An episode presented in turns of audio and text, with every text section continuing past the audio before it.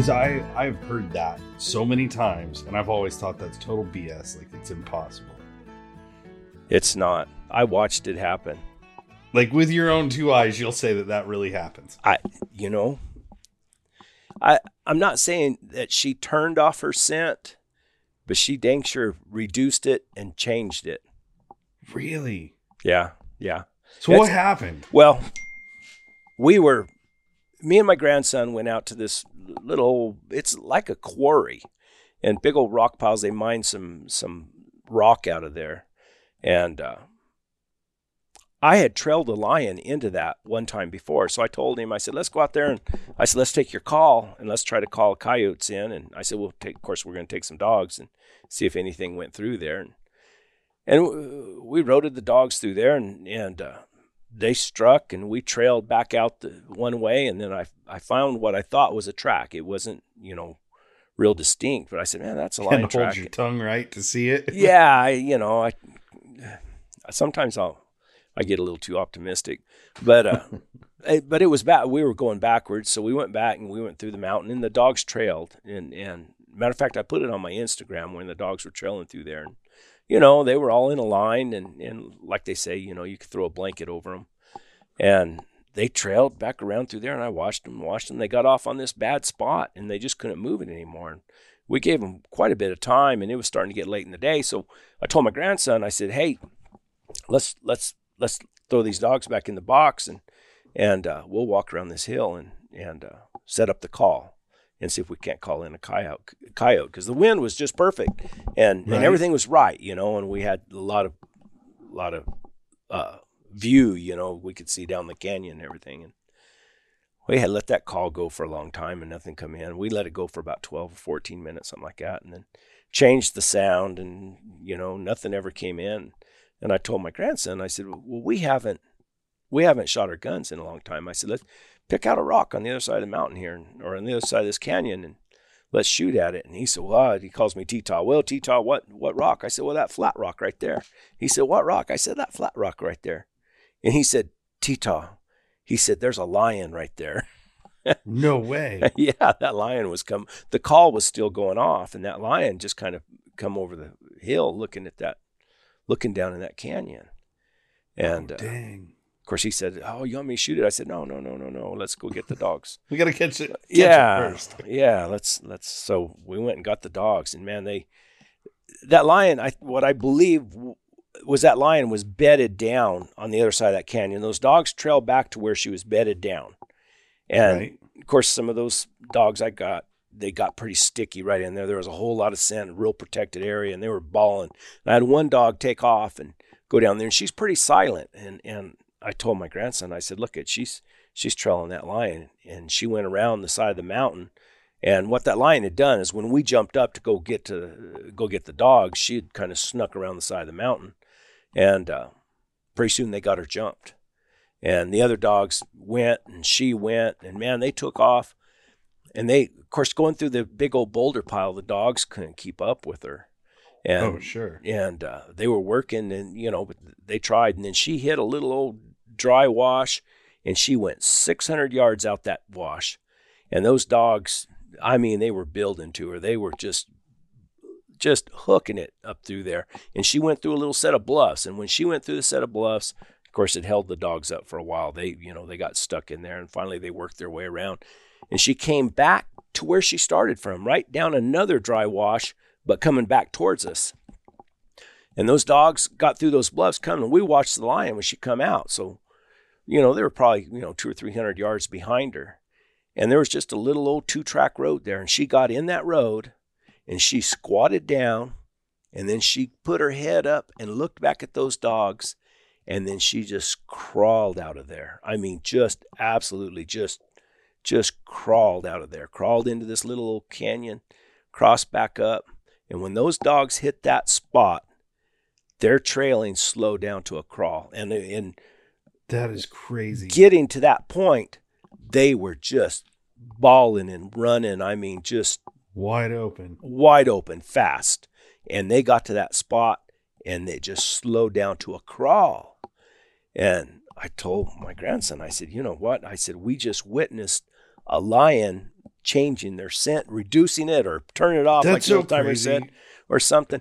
And then we they worked it back, and that lion came back around the hill, back to where she was, walked up her track, came back down her track, and crossed the arroyo and went out across the greasewood.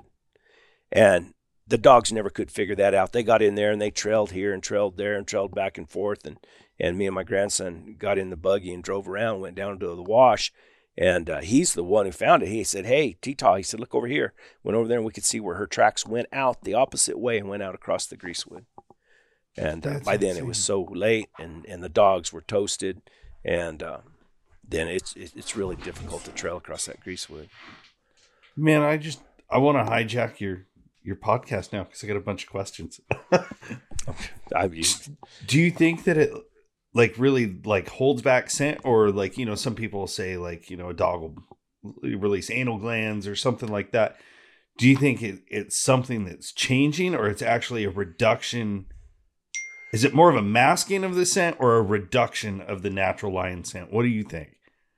I think it's it's the way they're not leaving as much scent. She sat there and caught her breath. She, I've heard a lot of theories, you know, that when they're running like that, they're breathing Uh-huh. out their mouth or whatever, and they're throwing a lot of scent out. Yeah, And then when they stop like that, and she kind of had a, she, now it wasn't that long. The dogs weren't that far behind her, but she looked back, and then you, she just turned into a it just started sneaking. Like she was deliberate. and she was bre- she yeah no yeah she was sneaking away. It was she wasn't you know using speed to get away from those dogs. She was using her ability to sneak. And That's so. i think it just changes. There's not as much scent. I heard a matter of fact on this podcast and i don't know if steve talks about it or jim i can't remember but i know steve and i have talked about it before and uh, cleve dwyer said Yeah. also that these lions that right before they bed down that's when they the old timers say turn off their scent or they they they start sneaking to go to, to go to wherever they're going to bed down and when they do that that's why a lot of times they'll just you know it's it's hard to get to them after they've bedded down you know your your your trailing Right. just uh, turns into a, a a crawl. And when they get you know the dogs are working and working that's like when i was with mike root you know and and we were up there and man i wanted to move the dogs. I said shoot. I said the, they're- you know that lion went through that saddle way over there. He said no no let's just sit here and let's just sit here and watch them and uh shoot it took forever and all of a sudden just wah wah wah Just wah. There was, jumped. there was a lion on a rock not even a jump they just got it out of its bed and that lion jumped up on a rock right there in front of those dogs That's so there was not even a jumped race. And I asked Mike, I said, Well, how did you know? He said, Well, you just learn your dogs. He said, I he said, I knew with that dog, the way that dog was acting, that lion was in there somewhere. And it wasn't That's like so the dog was bawling. He was like he you know, in a twenty foot, it probably took him fifteen minutes to go twenty foot. right. And he only bawled like two or three times in that amount of time. You know, it was it was it, it I learned a lot. I thought I was always patient, and I'm not. No, that's just crazy to me. A that you got to see it all. Well, that's yeah, that- pretty crazy. yeah, yeah. That was that was a that was something. I I mean I you know of course Did my grandson. camera? He, I, no, we were calling Dang. coyotes. I videoed with my phone a little bit. I didn't video the lion. I got kind of caught up in what was going going on, typical of my camera work. But uh, but no, you know, you're my- not. You're not the first one to say that. That's what I was thinking of Cleve too. I know he's pretty diehard. Like they definitely pick up their scent. Mhm. they do something. Something happens. I know that, uh, and and you know I think there's a lot of you go around. You know, you be trailing a lion, and then the dogs are trailing real good. You know, and they're bawling and trailing and everything. Then you get to a spot and they just they can't hardly move it. You know, it slows down to a crawl, and and I think that's when they you know maybe their lion's just kind of walking through there nonchalantly and all of a sudden you know he something catches his eye and he wants to put on a stalk or something so he starts sneaking and when they start sneaking they just don't leave any scent Man, you could have had like a Bigfoot video right there. Like you could have proved it all. I could have one if I video. I'd had to have, you know, uh, when I video, when I make my videos, I just carry one of those little GoPros, and they, it, it the only thing it's really good for is just kind of scenery and and and kind of what they call point of view, you know, what my Right. point of view is. But you'd you'd probably had to have a camera with a pretty good zoom because when she come back in the road, she was, you know, she was a little ways away from us. I don't know, she was probably three or four hundred yards, I guess. That's still crazy to actually get to see that. Like you're talking to a guy who can't see usually more than 100 yards because all the trees. Like, you know, that big ground is cool. Yeah. Well, yeah, you you guys can't see very far at all. Well, and just last week I I uh, I trailed lion and and the dogs trailed past her, and I I looked up in front and there she was standing. She, I looked and I thought, man, that's too big to be one of my dogs because I was behind him. I was on the mule, and uh, then I looked a little closer. I made that video too. It's on my on my Born 100 deal, and, and uh, sure enough, there was that lion. They trailed She- right past it. Yeah, and I got her on video, but it's not very good video because I just had that GoPro. Right. And uh, then we ended up putting her in a rock pile down there in a hole in rocks. And I couldn't even get a camera in there to get any pictures of her in the hole, but she was dang sure in there growling. Then the dogs were climbing in the hole, and I was hollering at them, get, trying to get them. I didn't want them to stick their head in there and get it bit off, and and uh, just one Yeah. of those deals. Gets a little wild. She's still up there, so Really? good thing. Yeah, that's a good thing. So That's awesome. I haven't been able to go back and see if I could trail her around a little bit.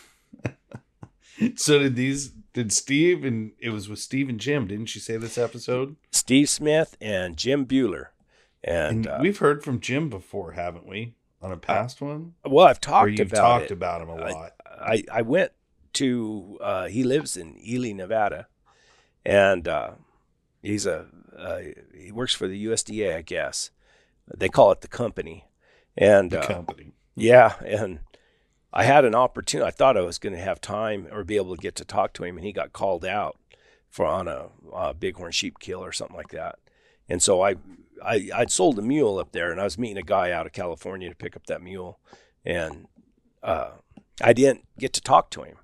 So I thought, well, I lost that opportunity. And then I've been talking to Steve Smith, and I don't know if people have heard of Steve Smith before or not, but you know, I mean, everybody knows Warner Glenn. I mean, Warner Glenn's a big, you know, if you're going to draw Right. a picture of a cowboy, you're going to draw a picture of Warner Glenn. Well, Steve Smith is just like that. I mean, he's six foot seven and he's all cowboy. He told me one time, I said, Steve, I said, I sure would like to interview you for the podcast. And he said, Oh, he said, if it doesn't have hair on it, I'm not interested in it.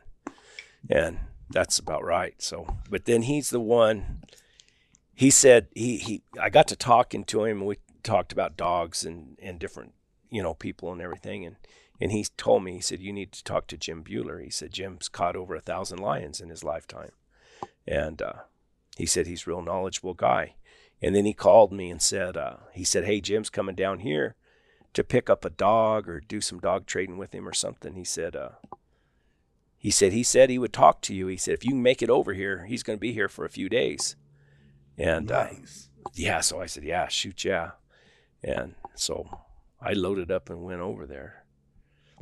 Brett's on the road again. Uh, Yeah, it was a good one. I, I even if I went to take took anything to record it, I would have gone over there just to listen to him talk, No, listen I'm to sure. stories, and, and it was all for Jim, you know, about Jim, and and that's what it was set up for. But uh, during the podcast, we I did talk Steve into joining in for a little while. Just get his toes wet for the Yeah. next one. Yeah, so I've still. Uh, hopefully, I'll get him to. He's, you know, he's he hunted Dale Lee's dogs for him for a while, and you know he's been down in that really good dry ground lion country, and and uh, he's he's he he's had some really really good dogs, and uh, most people that that dry ground lion hunt know about Steve. Yeah, you've talked about him ever since I remember starting talking with you. You know, like he was kind of the mystic of the the Southwest. Oh yeah, he's you know, and he's. You How know, old yeah, is he? I think Steve is is uh, man. I'm going to get it wrong. I think he's in his seventies, I believe. He's Still, A little still, on the younger side, getting up there, but still hunts. Still gets out and about. And, uh, you can't. I mean, he's in good shape. I mean, shoot. he can tell a story. yeah, he. I.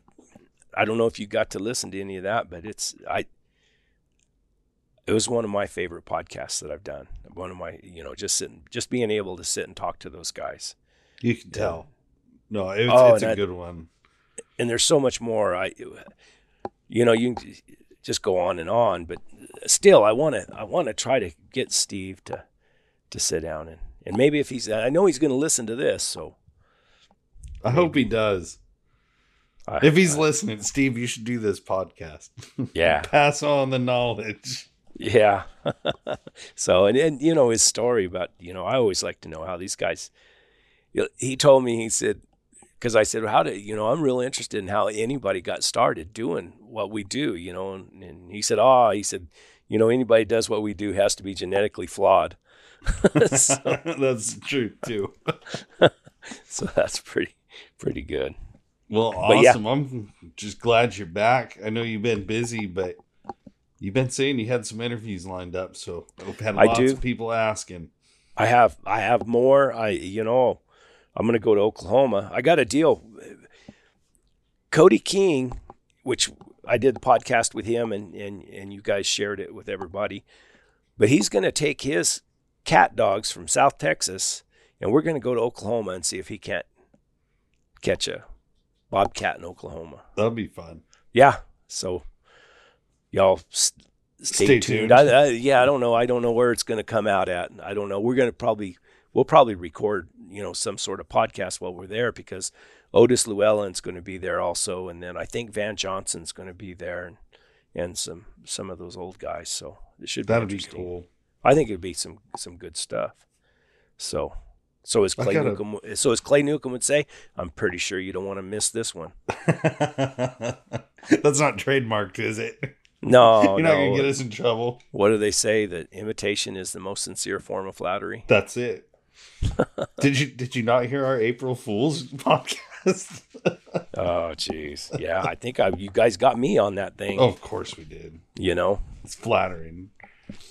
Oh man. Well, I'm glad you're back, Brett. I know you've been real busy, but we're gonna have to we're gonna do a whole episode. I want to elaborate on this whole picking up scent thing too.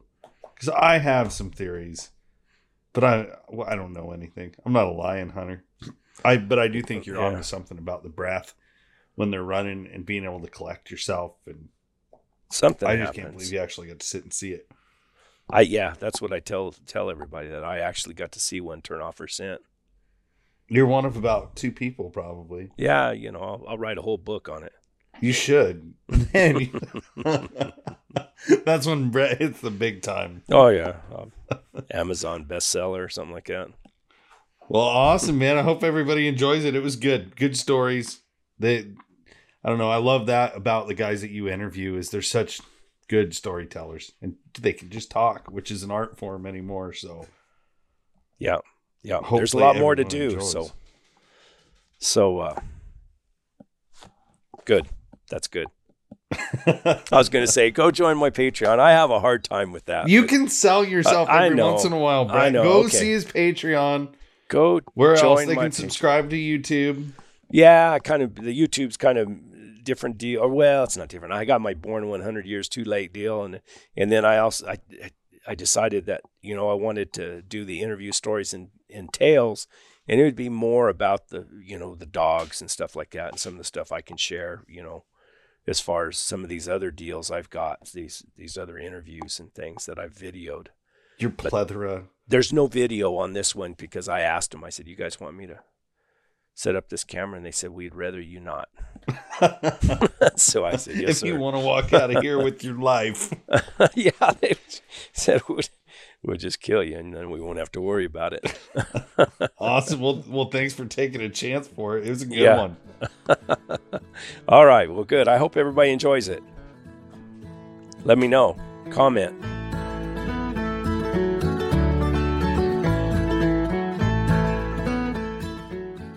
We came up here to Steve Smith's. Is it? This is his ranch, right? Yes, it's the bar 11. the bar 11 here and Looks like pretty good lion country down in Yeah, it is good lion country here uh, in, uh, Tonto Basin. in the Tonto Basin. It's been raining the whole time. Me driving over here, and he, and there there's a happy you can't hardly talk to him because of all the rain. Yeah, them guys needed this rain bad, and their dreams is coming true now. Anyway, Mr. Smith had set me up to come down here and talk to Mr. Jim Bueller, and and Mr. Bueller has been running hounds on lions for fifty something years. Yeah, 55, 56 years. There you go. From and you you live up by Ely, Nevada. I do now. Yeah, I've lived up there for about uh, 46, 47 years. So, got to get the the story down. Where where are you from? And and Well, I'm from up in Idaho originally, and my dad had a sheep outfit up there, uh, you know, all of his life.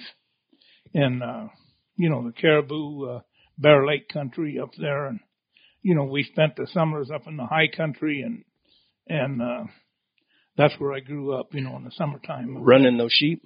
Yeah. Well, we didn't. Uh, he had herders that worked for him, but we had a, a centralized camp there, and we would uh, pack salt uh, different directions to the to the sheep herders, and we'd pack supplies into them. You know, we had a big string of horses and mules, and Where where were your folks from? from that area. Same area. Yeah.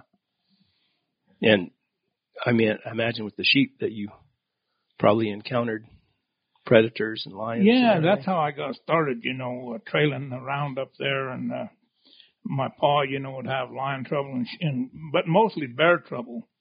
And, uh, in the summertime and then in the wintertime, we'd come to Nevada. He would haul, you know, all them sheep out to Nevada in the wintertime. And, uh, lots of times, or some of the times we'd have lion trouble in Nevada. And that's how I got started hunting lions and bears. It, and you got hounds at that time. Well, when I first started, uh, I went with a, we had some lion trouble there, uh, in, in the winter time and my dad called a state lion hunter, a Melco guy named Dick Hall. And, uh, Dick came over. I was about 10 years old at the time. And anyway, uh, he asked my dad if my dad wanted to go with him the next morning, uh, you know, after these lions. Dad said that he couldn't, you know, and I guess I was dancing around there and looking kind of nervous. And finally, old Dick Hall, he he was still a young man at that time. He uh, he said, "Would your boy like to go?" And Dad says, "Oh, I think he probably would," you know. So they let me go, and I went with that old boy that next day, and we caught them lions. And that was the first time I'd ever been uh, hunting with dogs. And and it hooked you. Yeah, you know, and uh I remember when he drove up there to our camp, uh he had this truck with all these with this bunch of boxes and stuff in the back and I didn't have a clue, you know, uh uh what was in them boxes and I went back there and looked in them dogs, you know, uh they all started bellowing at me, you know, and God. You know, and then that next day and the next day, you know, uh, I knew from then on what I wanted to do. I'll be dang. Yeah. Did did you go try to get your own dogs right away? Or? Well, no, I waited two or three years. You know, I was hunting up there, uh, and I catch the lions and well, primarily bear with with the sheep dogs, uh, with dad dogs and my dogs. You know, uh, uh, they'd trail them bears and catch them. They didn't bark much, but they'd tree good, and uh, so I was able to catch a few bear around there, and you know, and I didn't know where to start. Uh, I didn't have no connections with the with the dog world at that time, you know. Mhm. So I was trying to find some dogs and this and that and the other, and everybody was telling me about all them kind of dogs. And anyway, I finally got a couple old dogs, and you know, and trailing around. But uh anyway, that's what got me started. Did I'm so that was primarily bear that you Yeah, kind of bear and, and some lions too, you know. But by the time I was 14, I was starting to hunt lions, you know, on the summertime by myself quite a bit. And, you know, and when them dogs were having a little trouble trailing, you know, I trailed that damn thing up myself, you know, pretty much. yeah And, uh, anyway, and then, you know, just kind of worked my way up and been doing it ever since. I'll be dang. And that how now Did you have anybody that was kind of a, a mentor that helped No. you get started? You just started on your own. Yes. Hobby dang. Hobby. Yes, I could get around in the mountains on a horse or mule, you know, real good and understood tracks, you know, lion tracks and bear tracks and the age of tracks and everything like that, you know, but, uh, uh, and, but I didn't have nobody to tell me or show me about lion hunting and bear hunting. At that time I learned pretty much on my own. So, did you like running lions a lot more than bears?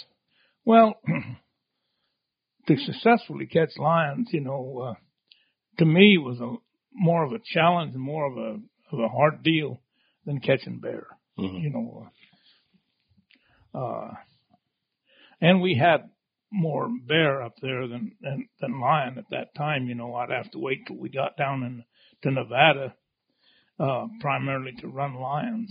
So, when did you end up going down to Nevada? Well, uh, we was already going down to Nevada in the wintertime. Oh, okay. It, you know, with the sheep. hmm And uh, so I would hunt lions down there. I could. And then by the time I was about 14, you know, in the summertime, I uh, took the truck and drove 300 miles back on dirt road and uh, hunted lions just to, you know, just I guess to see if I could be successfully hunt lions. Did you, did you take those same old dogs that you had, or Well, you know, I had a couple of old black and tans, and I was camped over there, you know, near some water, living out in a tent. Well, I actually didn't have a tent. I was just living out, you know, by a fire, and was checking on this water. About the third or the fourth morning, a lion come in to this water, and I see his tracks there. And so I took them old dogs and started uh, up this lion track, and them old boys, you know, they would they'd mess around with it a little bit, and I just kept going, knowing it was last night, and finally got over into a little bunch of ledges, and I, you know, them dogs just fired and opened, and uh, you know, I knew that I would, you know, had him jumped at that time, and they caught that damn thing. So so you were just just camped out just yeah, just so you could hunt? yeah, How did you? I, I mean, it's funny how someone can get hooked like that at that young of an age. yeah. Well, you know, all that stuff was part of life for me. Mm-hmm. you know, I grew up out there and, uh, in the, you know, out in the mountains and, you know, there was nothing that I couldn't do with horses and mules or dogs by myself at that age. Mm-hmm. And, and then, so then you ended up. Did you? When did you move to Nevada? Well, full time, I didn't move to Nevada till 1977, Uh, How old are you now? uh, 69. Sixty nine. And you moved. Is that when you went to work for what you call the company? Yeah, you know, actually I'd been working in Idaho, uh, catching bear and stuff before that. And then, uh, they asked me if I'd come to Nevada and help them for the summer. Mhm. catch lions. So I came to Nevada and, and uh, just for the summer and hunted around, you know, and then, uh, uh, that fall when, and they actually, Idaho loaned me to Nevada. Oh, so you were working for the Yes. for the game department, or yeah, well, at that time it was Wildlife Services, okay? Uh, U.S. Fish and Wildlife Service. hmm and uh, they just loaned me. Idaho loaned me to Nevada. In fact is, Idaho was still paying me. And then when it when it got time for me to go back to Idaho, Nevada approached me and says, "You know, we got we'll put a full time job here if you want to stay." So I stayed. You like Nevada better than Yeah, you know, it, but it's fun to go back and visit. You know, Sure. and but uh, you know, my folks is all gone, and you know, I don't have many relatives left up there, so I don't go back much. yeah, yeah. Nevada's pretty much my home now. So you you've been there by Ely for forty something years. then? Yeah, 45 years or so. Did you did you hunt with Wiley Carroll any, or were well, you around him? I knew Wiley, and actually, uh, Wiley hunted with me uh, a few times, and we caught lions together. Wiley didn't have no dogs at that time, Oh, okay. But uh, we caught lions together, and uh, you know, and I seen Wiley a lot, and oh, you know, I was in my middle twenties by then, you know, Yeah, and uh, anyway, we had a good time with that old boy. yeah. We've got an interview of Wiley Carroll, but it's after he'd had a stroke, and uh, he's- he's really hard to understand. Well, you know, Wiley had cancer, Oh, okay. and I don't know. If, and they uh, and he had to. uh, They went into Salt Lake, and uh, they took out part of his neck, his lymph node gland, and cut part of his tongue off. Maybe that's what That's it it. was instead the of a reason, yeah. stroke. Yeah.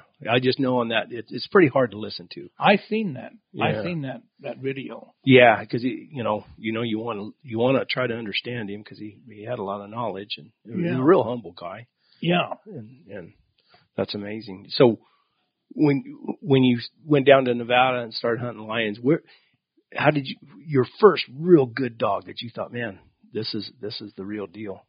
Well, you know, uh, I don't know. Maybe I haven't ever found him yet. uh, you know, uh, I got some humbling experiences with them, with them dogs. You know, I was catching lions and bears and stuff up in Idaho and, and I could come to Nevada or Utah in the winter and catch lions. but when, uh, I was down here, you know, and called upon to, uh, hunt lions all summer long, you know, year round all summer long. And, uh, I know I was kind of, you know, it was a lot harder for me. And, uh, and the dogs that I came to Nevada with that I thought was pretty good dogs, you know, they was okay dogs. They really was. And, uh, till I met, uh, Mr. Charlie Leader and, uh, and seen what a real pack of dogs could do, you know. Really? Yeah. What just what was the difference that you noticed? Well, them dogs, you know, fire up and go out of there, you know, with intent to catch and, and, uh, you know, they was mm, fast, fast dogs, hard tree dogs, good locators with a lot of determination, you know, uh, you know, they wasn't looking for a chance to quit every, every five minutes. You know, they was looking to, to get down the country and get that lion caught or get whatever caught that you was after. So he and I hunted a little bit back in, uh, well, we've hunted all of our lives together uh, since then, but, uh, uh, this would have been back in about 70, 77 or 78. is is Mr. Leader is he still alive? Uh-huh. I'll be dang. And he, and was he a company man also, or Yes, he was? yes, at Oh. that time. And then he ran a successful, uh, outfitting business for years on lion hunting. Did you end up getting some dogs from him, or Well, you know, um, yes, yes, uh, he shared them, he shared them dogs with me or, you know, give me some of them dogs. And then as time went on, you know, when Charlie started slowing down and gearing down, you know, life, you know, he lived a lot of life. And in the end, you know, I was able to return the favor, uh, you know, with some of the same dogs. oh, you traded back with him and Yeah, helped him but, out? Uh, uh, but man, that guy had some magnificent lion dogs. I wonder where they came from. Do you know how they were bred? Yeah, I do. how, how how is that? well, they was Walker dogs. Walker dogs. You know, Walker dogs. And, uh, the first good dog, you know, he was pretty successful at that. And then, then, uh, oh, there was an old boy in California named Ron Graves. It was Bud Graves' son. hmm and uh they brought Charlie up a dog and gave it to him and and then he bred uh that dog's name was Patches. And uh Charlie bred that to another dog or two that he had around there and got them pups and man with them that was good dogs. You know, that was hardcore determined dogs. There were, and I mean, the difference is is, is their desire to, to to go catch, to to keep moving that track, and Yes. and, and Yes, you know, uh, there's a lot of dogs that'll trail all day, you know, and uh, never get out of hearing of you if you're standing still.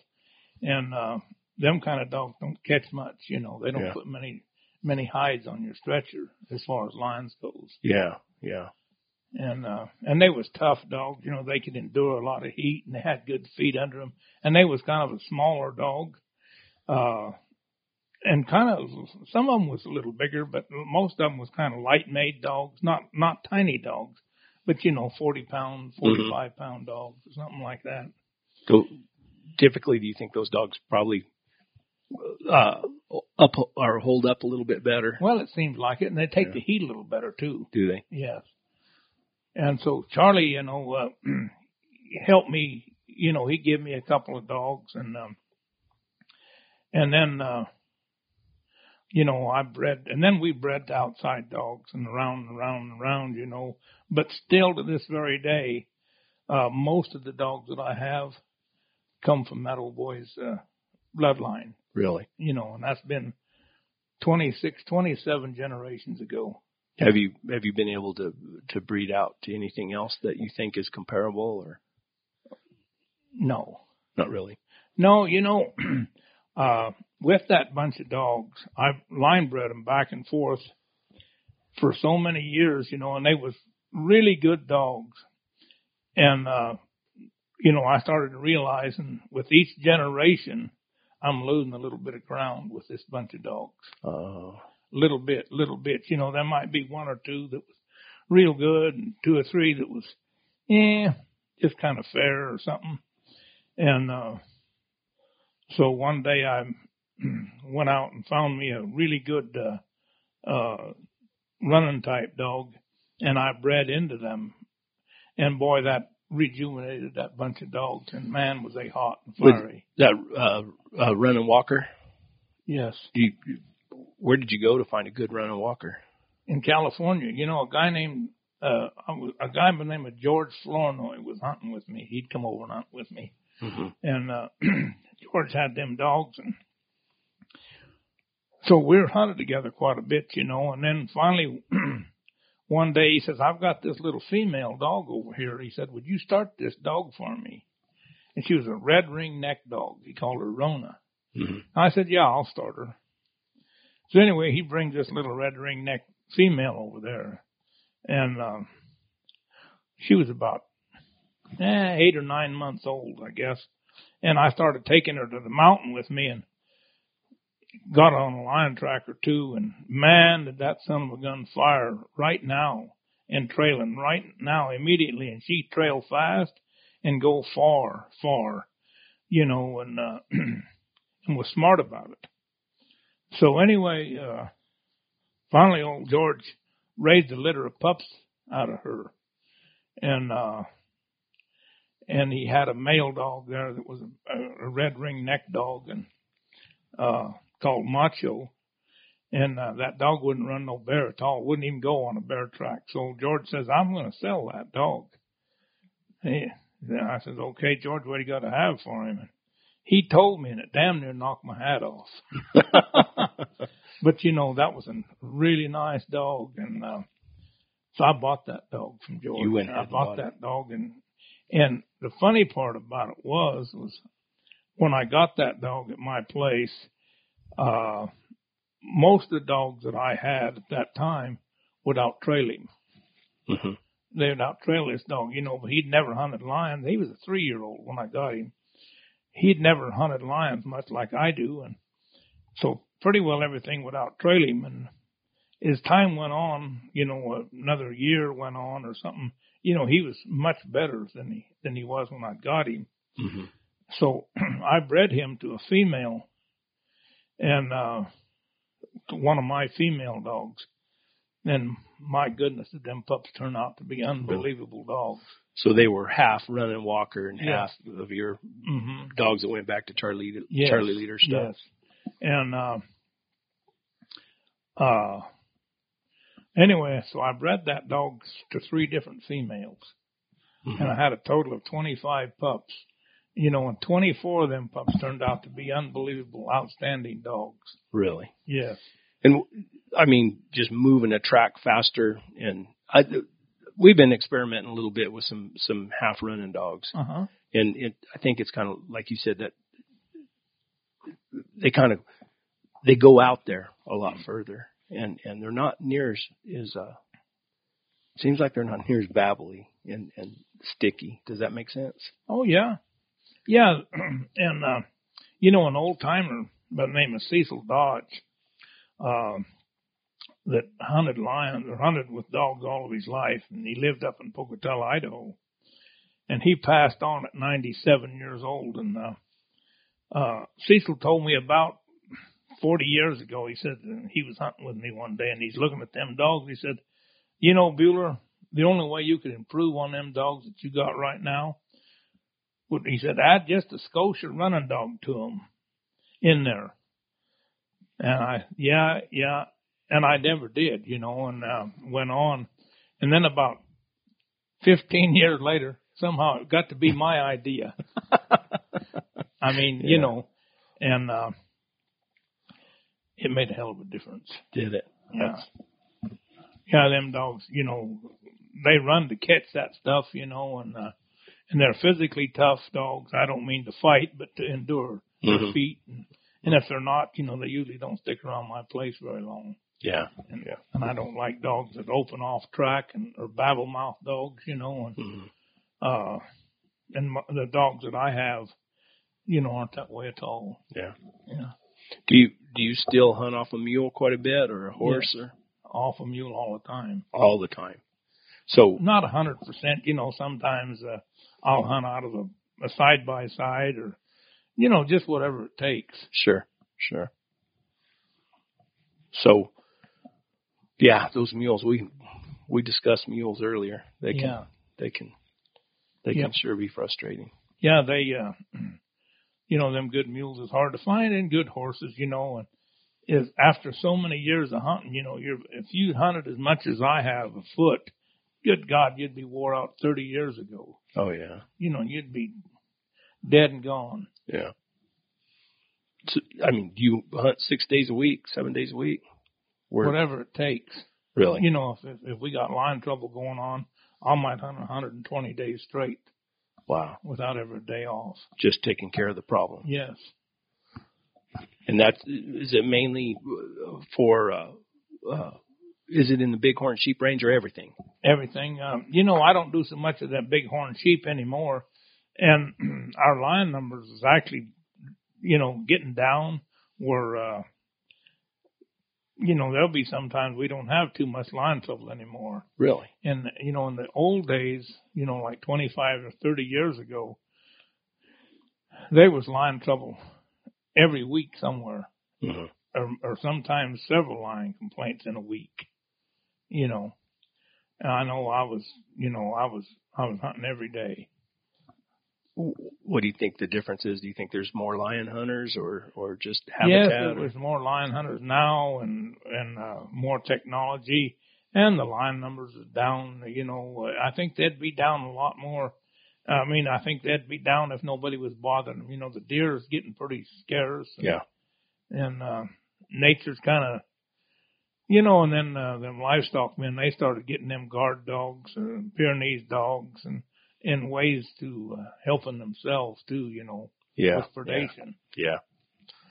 Yeah, I know that happens down in our country a Mm-hmm. lot too, you know, and you, it's things that happen that you never hear about. Yeah, yeah, So, but uh, yeah, well, that's cool. That, I mean, so when did you get your first tracking collars? If Well- you, if you even use them now. I use them. You know, the first tracking collar I ever got, I never bought one, by the way, but the first tracking collar I ever got, you know, there was an old boy in California, and he'd been calling me for four or five years, talking talking about tracking collars, and so he bought a tracking collar, a, a, a system, a Johnson, and um, I never did meet the guy. Anyway, he passed away, and. Uh, one day I didn't know he was even dead and his wife called up and I didn't know his wife either, you know, but she just called up and says, uh, you was friends with so and so and I said, yeah. Well, he passed away the other day and I want to give you his tracking collars. Wow. So she boxed this uh, set of Johnson collars up, five or six collars in the, in the hand unit and, uh, and sent them to me, you know, and so I started using them you know, and at that point in time, I'd never used, it except when I was, the only tracking collars that I'd ever been around was when I was tranquilizing lions for studies, you know, Mm-hmm. on, uh, on Oh, and then you put them on the lions. yes, I'll be dang. yes, and then, uh, so that's the first tracking collars that I ever had. Did it help a lot, or did you Yeah, you know, it did help a lot, uh, yeah, change the way you and hunt? it all, it, no, it, it actually made it a little easier. And then besides, when I was waiting for a dog to come in, I could always fool around with that damn thing. it gave you a little more confidence that he was coming in. Yeah. Yeah. You know, because in the wintertime, there's always bobcat trappers and stuff around, you know, and people using snares and, and conibear traps and all kinds of stuff, you know, that that uh, it's kind of dangerous for one of your high, high dollar hounds, and uh, uh, so it, it brings a little peace of mind. Sure. What? How about shocking collars? You know, I've been using shocking collars for a long time.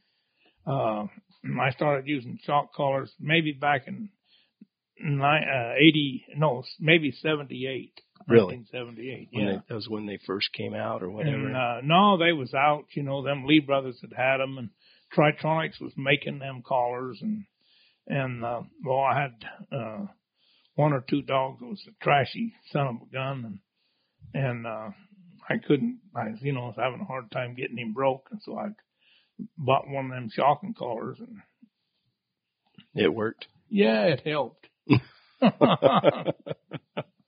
it helped. and now, you know, I got, uh, uh, I had another guy send me a, a, uh, one of them Garmin collars outfit. Now the whole outfit, now I got about 12 collars Do you? 14 collars and the whole deal, you know. But, uh, They're nice, aren't they? yeah, They're they're not. they're yeah, you know, but if they outlawed them today, that'd be fine with me. hmm I'm with you. I call it cheating. I, you know, I, not that I don't use it, but I'll pull it out and, you know, and I tell whoever's with me, I say, well, I'm cheating right now. I just, You know, I could always keep track of them dogs pretty good. My biggest deal is if I got back to the truck and I had 50 or 60 miles to go home and, uh, you know, and uh, I'm missing a dog or dog didn't come in, maybe, you know, I'd seen that dog or knew that he was there an hour ago. Mhm. And now, you know, coming in, now I'm missing him. You know, uh, I can pull that thing out. see where he's dragging up to. Yeah, see what's going on, you know. When you go out, go out in some of those areas, do you just, do you go out there and camp and just stay in the area or Oh, do you yeah. drive back home? We- No, I stay a lot of times out in the mountains. Uh, a lot of times I just stay out, uh, sleeping on the ground, or a lot of times I take a, a, t- a camp with me. Sometimes I take a tent with me. What kind of camp do you, a tent or a wall tent or? Well, I got a wall tent, yes, and uh, also I got one of these sheep camps. oh, you pull behind your truck or whatever? Yeah, oh, two. okay. You know, it depends on what the circumstances are and what the locale is. Yeah. And the weather, I imagine, Yeah. you know, if it's winter time, you probably don't want to be Yeah, sleeping I'll on the ground. sometimes take that sheep camp into an area, and I'll just stay in it for like ninety days hunting. You know, Mhm. and uh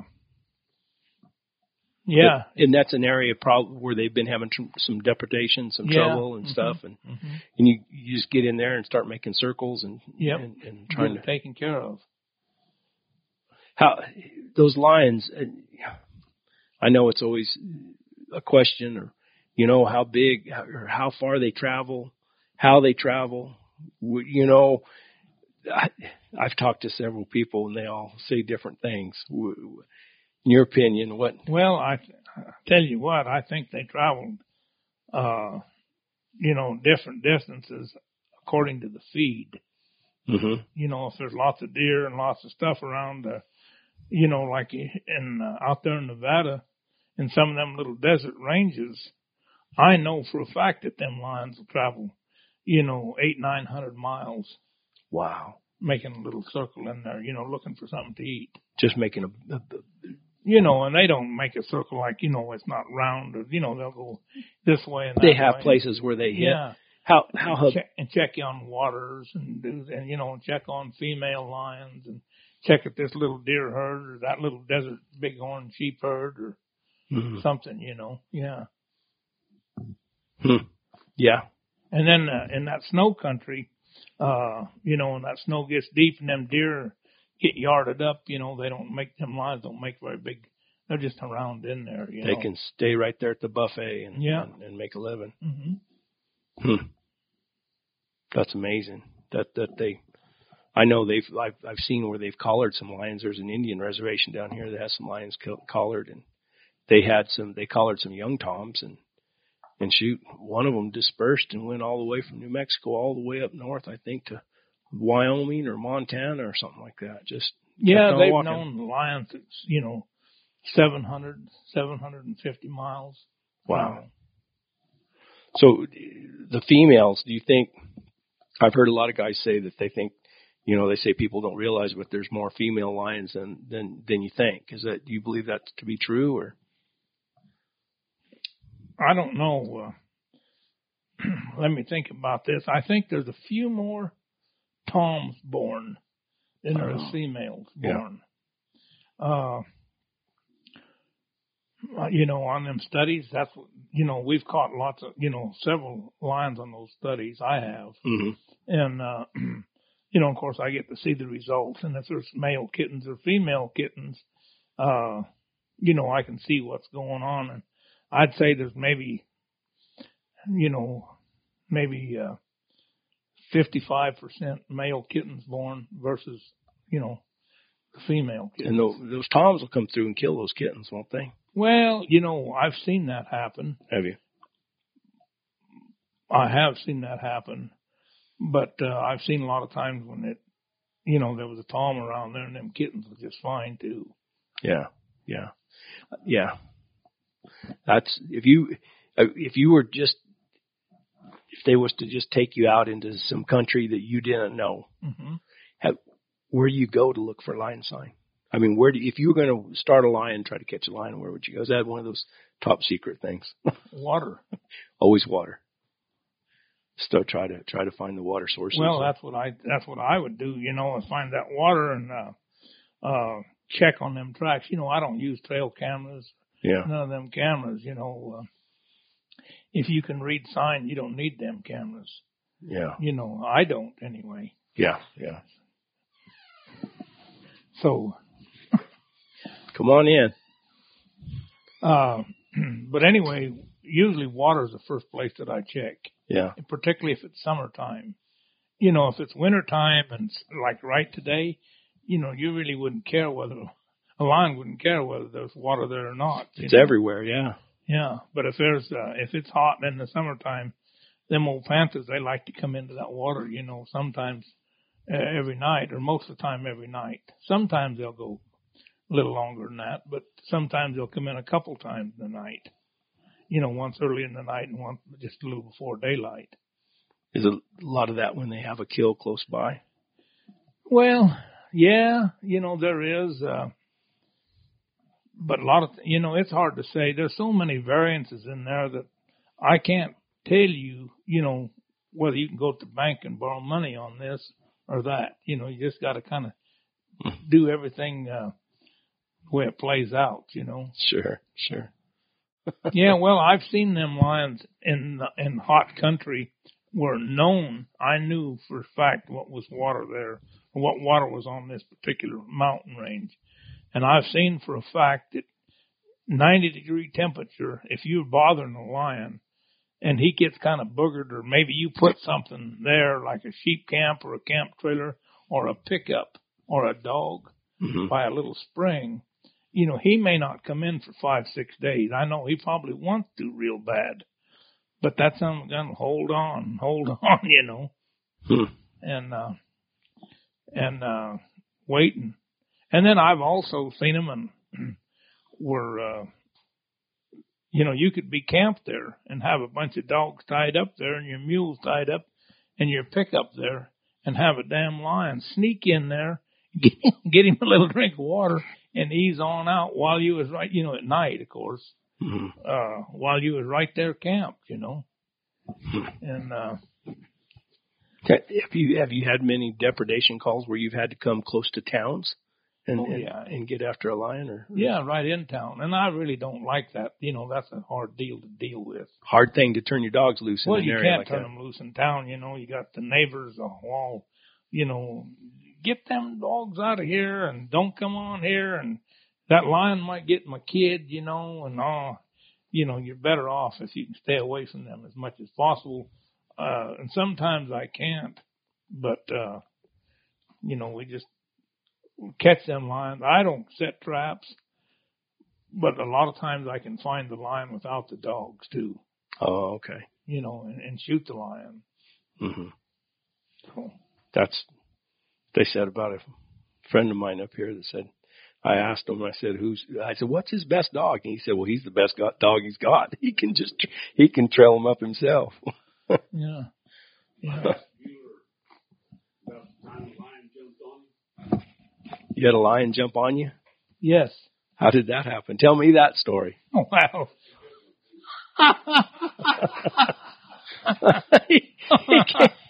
we need you to come back so you can prompt these. I'm not doing as good a job as you.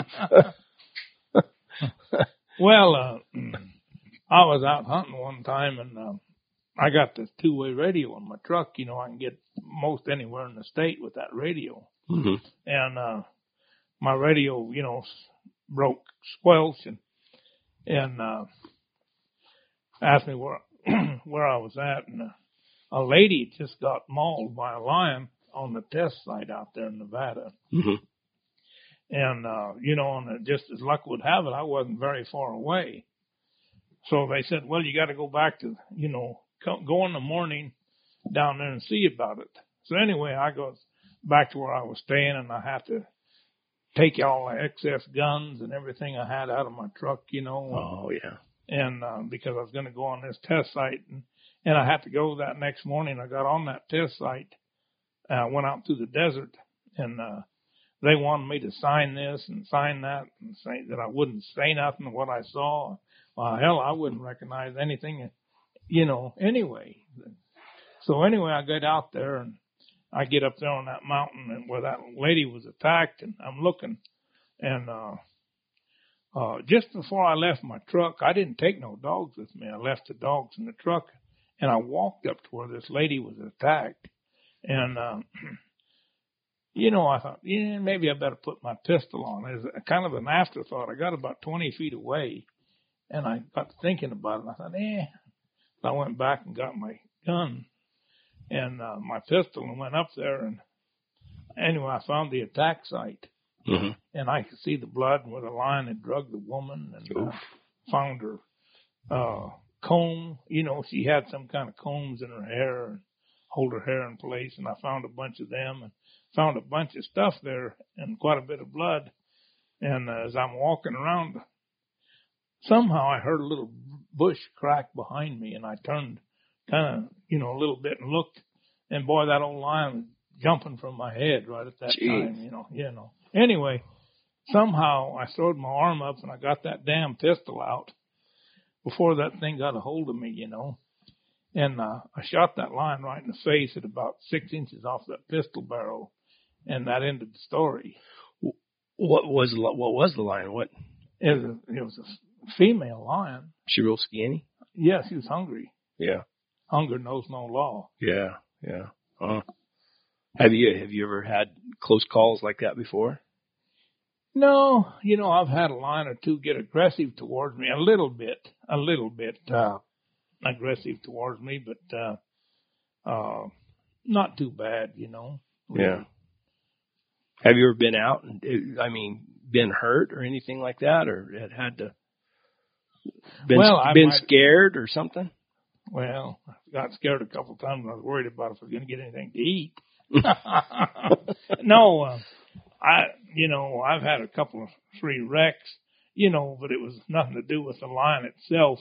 It was all something to do with the, the terrain, you know, cliffs and, Mm-hmm. you know, and stuff. And, uh, Just slipping and falling, or yeah, you, you, ever hurt yourself bad like that, or Well, not really too bad. You know, I think the, the I'm not sure what the most dangerous thing is, but my biggest thing is uh it isn't getting around in that bad country or falling off a cliff or anything like that. I think uh I'm a little hard hearing and I don't hear them rattlesnakes buzz, you know. oh no, And uh I hate I think snakes. getting bit by the by a rattlesnake for me is probably one of the biggest dangers for me because I don't hear a snake buzz. That's yeah, I could see where that. We have we have I killed lots of snakes. I mean, Yeah. lots of rattlesnakes, and and I've killed them. I killed one on Christmas Eve one year. Oh, Yeah, just yeah after dark. I mean, I was riding out of the mountains, and and it fell off of a bluff, and was rattling when it fell off the bluff, and and it was dark, and and I remember sitting there thinking, no, just keep on riding. And I thought, no, I can't do it. So I got my flashlight and went back in there in those rocks and mm-hmm. and killed him, you know. But I, I get a kick out of these guys that will say that you're not supposed to kill them, and and and and the guys who say they're not supposed to, you're not supposed to kill them, don't live in the same country I live in because we got lots of them. You know, and uh, I've had lots of, uh, I've had several dogs, you know, uh, wounded or or bit, you know, and um, well, it really done a bunch of damage to them dogs. I've only lost, I think, two dogs to rattlesnake bites, but you know, uh, a lot of hide and a lot of meat sloughs off Mhm. their legs sometimes, and I just lost a dog to a rattlesnake bite. My old, probably my only really broke dog. Matter of fact, she was bred. She she a couple generations back. She went to Steve's dogs, and she was real broke. She just bark on a line track. You know, I you know I wasn't convinced she was just going to go catch you a line, but she'd make sure you knew there was one in the country. And and uh, it was my fault. I was up on the side of the mountain, and uh, there was a snake back in the rocks, and and this has only been about three weeks ago, and he was rattling back in there, and and uh, I couldn't get to him, so I thought I'd shoot him, and and so I just, you know, I was just carrying a 22 with me, and I I shot at him and just nicked him, and and uh, that dog had had enough game shot to her where she heard that shot, and here she come, you know, she came running to the shot and and ran right in there with that rattlesnake, and he bit her on the leg. And I kept her alive. She was already like uh, 12 years old, Mhm. and I kept her alive for a week, and and then she she died. She finally yeah, died. you know, um, uh, a lot of times maybe the best thing to do is just ride off and leave them snakes to their own, Yeah, and uh, you know, and just whistle and take them dogs with you. That's what I should have done. It's, if it's you real- fool with them snakes, them dogs will be over there, you know. And uh, I have to leave a lot of snakes alive that way because, you know, uh, I don't want them dogs bit by them damn snakes, you know. do y'all have? I mean, do you have some areas that are real bad, snaky up there? Well, some areas, some areas, you know, we got uh, them Mojave greens. Oh, they're aggressive, aren't they? Yeah, and uh, you know, kind of rattlesnakes all through that country. This year, this particular summer, I only killed one or two snakes. However, most years I killed thirty or forty snakes. Yeah. But this year it was only two. But uh, several years ago, I started giving them dogs that red rock.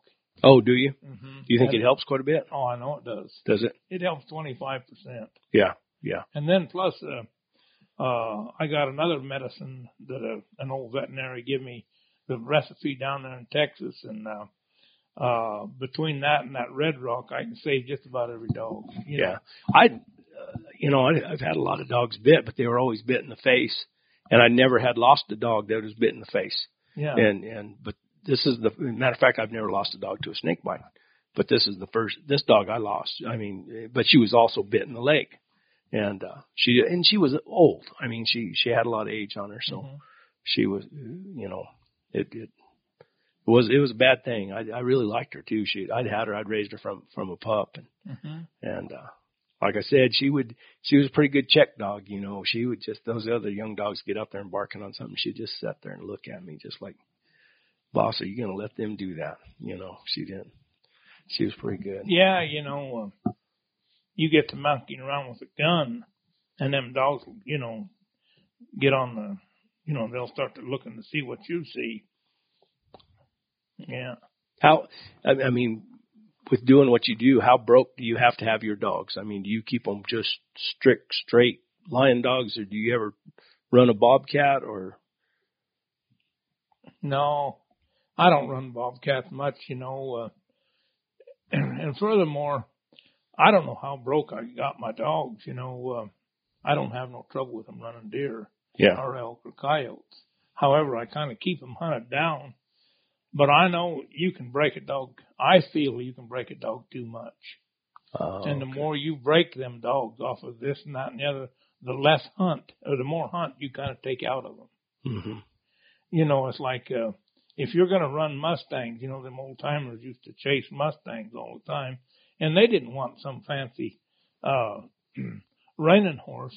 They wanted about a half a runaway horse. That's the only thing you really catch them Mustangs. Oh, You know, and uh, I've got some dogs at my house, you know, that are dirty, wound up. I mean, uh, they drive most people completely crazy. To me, they're just right. you know, and uh, they're the ones that's catching them lines for me. Have have you have you ever had dogs that cold trail a coyote? Probably. I don't know if I have or not. You know, I've had a lot of experience with with that stuff. Uh, uh, yeah, probably. I don't know if I have or not. I couldn't answer that, and I'm not trying to hide anything. Uh, but you probably get your dogs on so many lions. You know, sometimes I do, and sometimes I don't. You know, sometimes I'll get, you know, 50 lions a year, and sometimes a few more. Uh, and sometimes it's not very many lines. It, it kind of depends on what's going on, Sure. you know. But if you, I mean, I that, I have some dogs that I I didn't think they did. I'd never heard of that before, but they'll cold track and uh, cold trail an old co- coyote Yeah. track, and uh, I didn't. I'd never heard that before. I'd never I'd never encountered that, and I had some guys from way down in South Texas tell me, saying, hey, you know, you we think your dogs are cold trailing coyotes. But you know, let me ask you this: uh, Are you sure they was cold trailing coyote? How old do you think that track was? I don't know. I don't know. That's and that's another thing. And how old a lion track do you trail typically? And I know that's uh, conditions have a lot to do with it, but you know what, what have you found before as far Well, as I know a little bit about that cold trailing. I bet. uh, you know, really, uh, I would, I don't think them dogs could trail a coyote track over, uh, an hour or two old. Really? You know, it's possible, maybe, but, uh, I can tell you about them lions for sure, not maybe so. Maybe, but real deal. Yeah.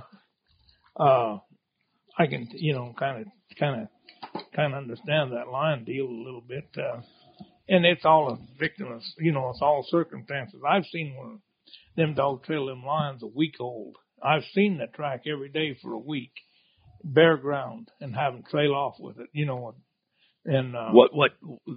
So what kind of soil are you are you looking? Are you looking at on rock or? no, dry ground, uh, you know, kind of in the springtime. Mm-hmm. it's drying pretty good, you know, and, and the moisture's about right. Maybe a little moisture, about a half inch down. Pretty stable conditions, kind of a fluffy ground. Yeah, not not freezing hard at night, Mhm. or not freezing at all at night, you know. Uh, but really, uh, for me, you know, I've had them dogs that trail them lions, you know, a pretty old track in the summertime. But for the most part, uh, I usually only catch them lions that's a last night track Overnight track. an overnight track, that night's track.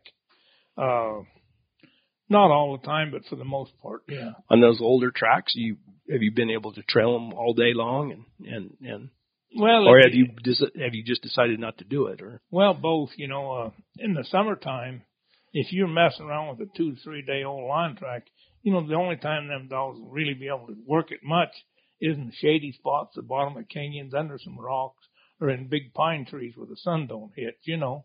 mm-hmm. And uh the chances of catching them lions, I guess, you know, you could always stumble upon them or something like that, but a lot of times it wouldn't be worth your time to to fool with it. You know, you'd best be to go on and try to find where that lion went last night. so what do you just look at the country and decide that that lion's heading to that part of the range, or Well, you kind of try to, uh, I don't know, you know, y- you know, of course, you can, if you see in the track, you know he's going north or south or east or west, you know, and, uh, you know, uh, kind of get an idea and maybe drift off that direction somewhere. and I imagine with your experience that y- when you look at the country, you have a good idea where he's going. Well, sometimes I get lucky and sometimes I don't.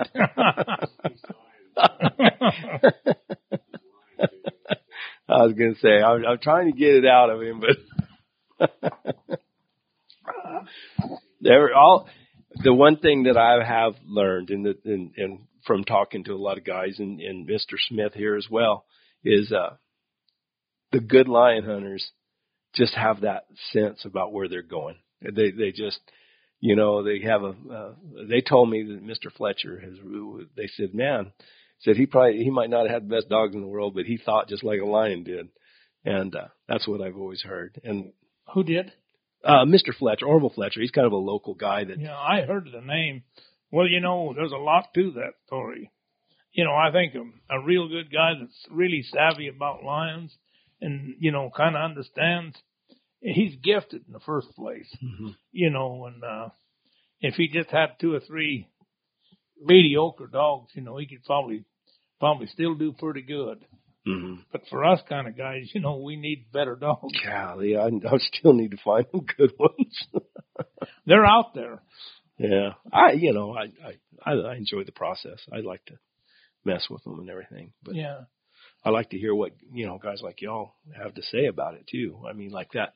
I have, I think, uh, a revelation to me was I'd always been told, ah, you're not going to trail no tracks, you know, no, you got to trail an overnight track. You can't trail those older tracks down here in this country or whatever.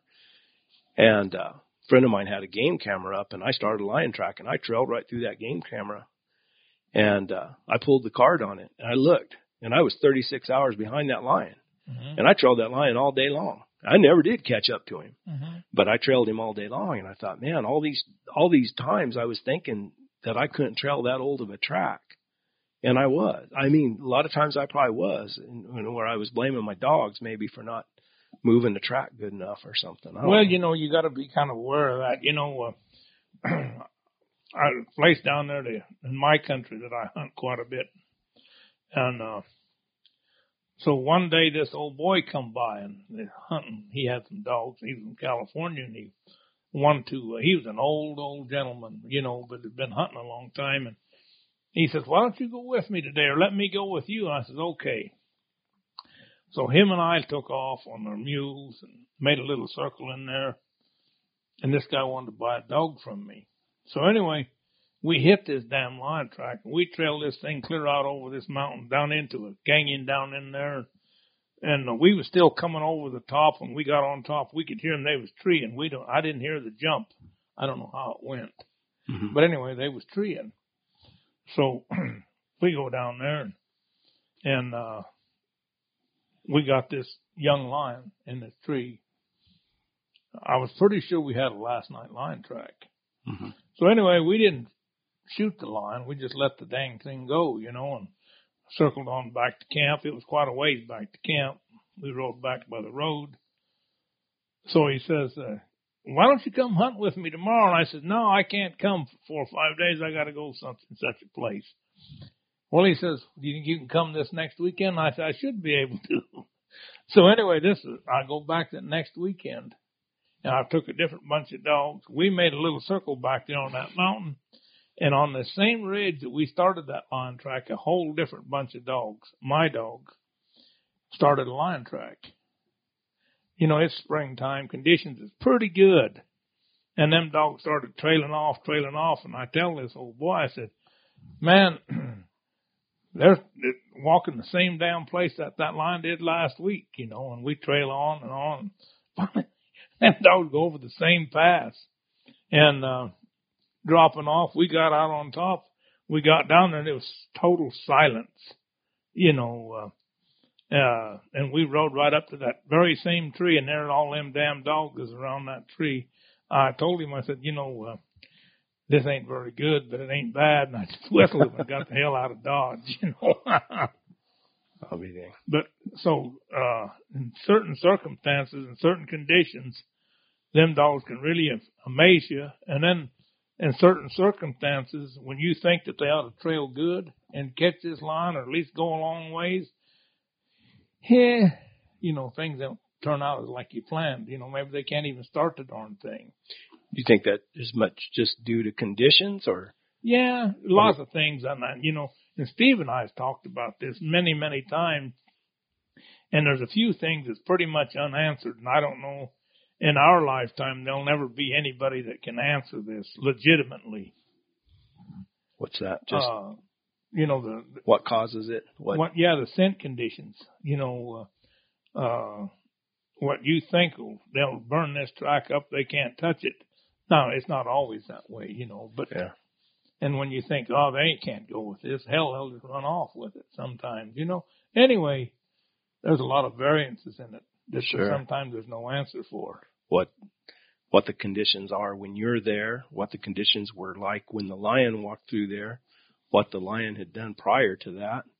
I mean, that caught. I mean, I mean, I, I would imagine that a lion with a with a belly full would leave a lot more scent. And whatever they he's say doing, so. They say that. Yeah. I don't know. I just you think about all there, like you said, there's just so many variables that that could affect it. I guess.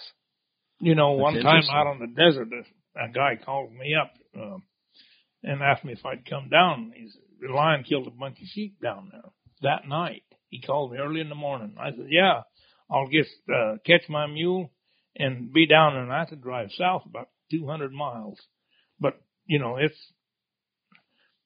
well, uh, it was around the 15th of April. I can remember that because I was hanging around the house. My son was about to be born, you know, so I'm hanging around there pretty close. And so I get down there and, uh, there's all these dead sheep laying there and this lion that drug these sheep over and covered them up and this and that and other. And I could see where that old lion walked off, you know, and I had about six or seven dogs, good dogs. Well, I thought they was good dogs. Well, they was good dogs. You know, they'd caught a lot of game for me. And, uh, them dogs couldn't even switch their tail, you know, and it just kept getting a little more ridiculous. Finally, I get off my mule and I'm leading my mule and I'm following along this line track, talking to these dogs, trying to get them started on this. Boy, them dogs would smell and smell and smell and smell and smell, and they couldn't touch that track. They couldn't even wiggle their tail. So I thought, well, all right, mister, you want to fight, eh? So anyway, I went home. The next morning I come back down and I left a couple hours early and I come back down, brought 18 good lion dogs. good lion dogs. 18 of them sons of a guns. They couldn't do no more than the six could. And I trailed that lion by hand two thirds of a day. And finally, you know, it just disappeared into the wild blue yonder.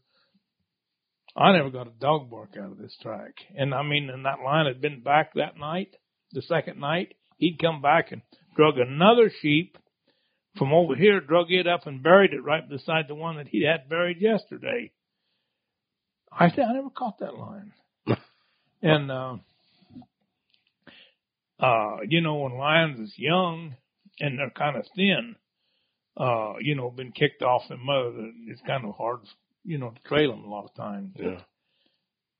I don't know what the hell the deal was. Boy, I had some, I thought was pretty good dogs, and I did have good dogs. And anyway, I just counted that up for experience and went on. but that one you remember. Yeah, I can always remember the ones that got away. A hell a lot better than I can remember the ones I caught. what do you think about all these guys using these game cameras nowadays? Well, I don't know. I never needed one myself. I, That's an understatement. He's really nice when he says that. yeah, I don't. Uh, I don't think it's necessary. You You know, know, if I can't go to a to wherever and look and see if there's any tracks there, yeah, I sure as the hell don't need a camera to tell me. yeah, yeah, End of story. yeah.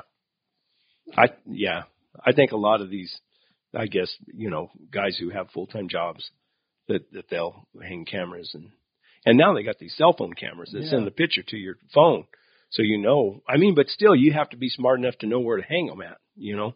Well, I know it, and you know,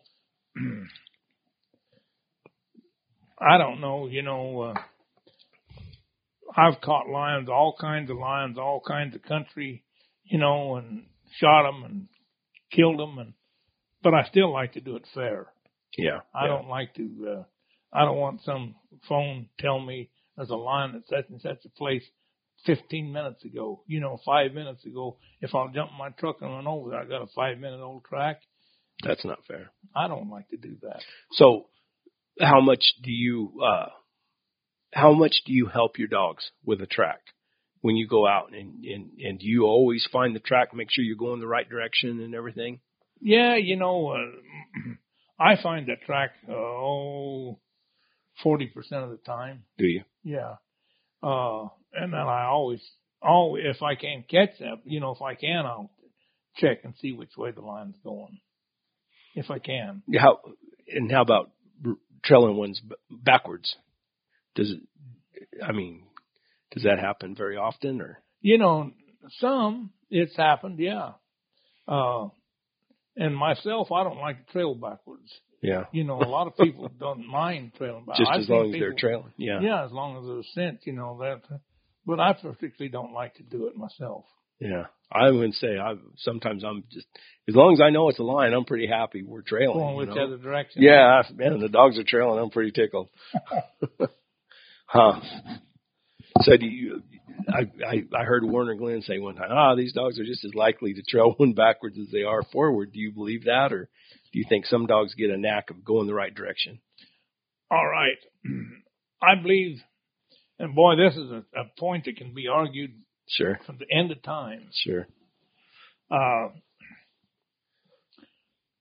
I believe if uh,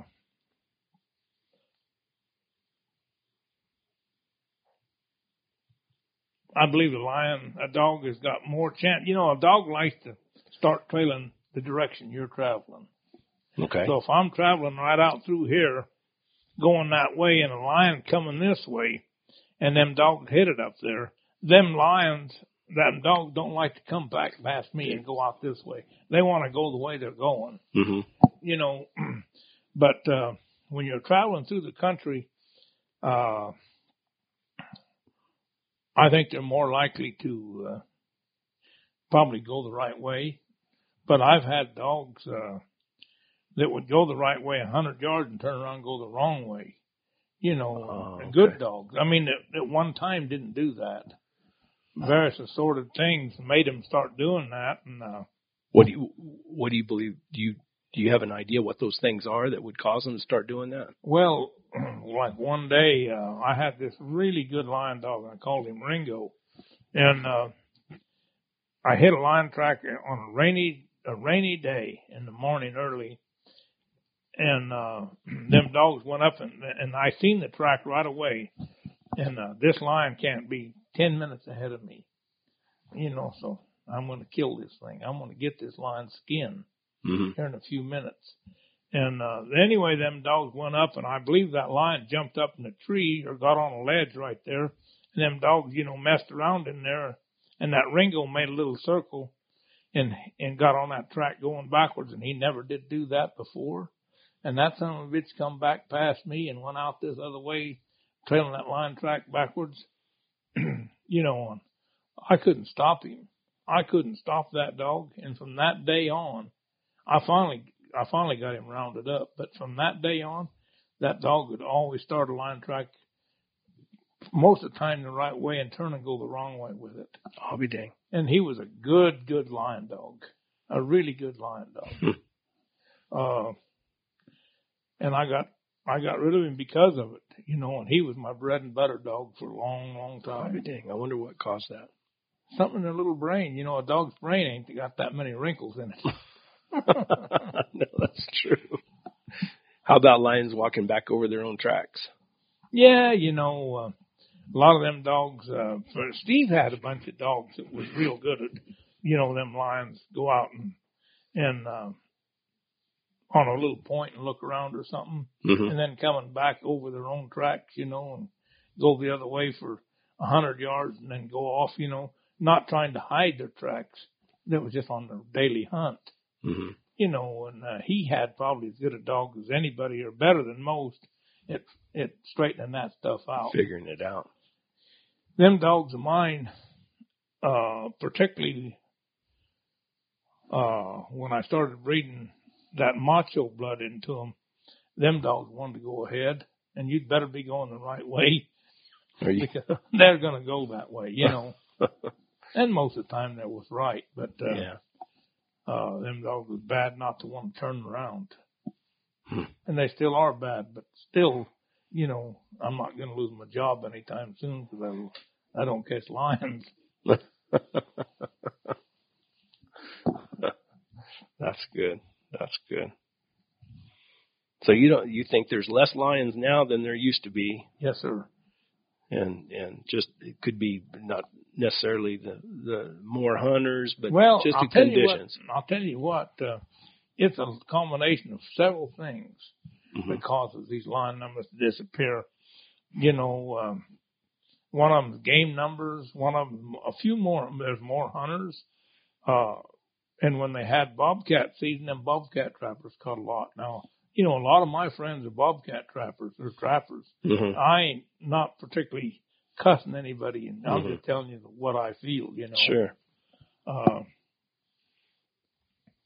uh, yeah, you know, the deer number and and and then I think that the uh, I think that the fish and game are overestimating the line numbers for another thing.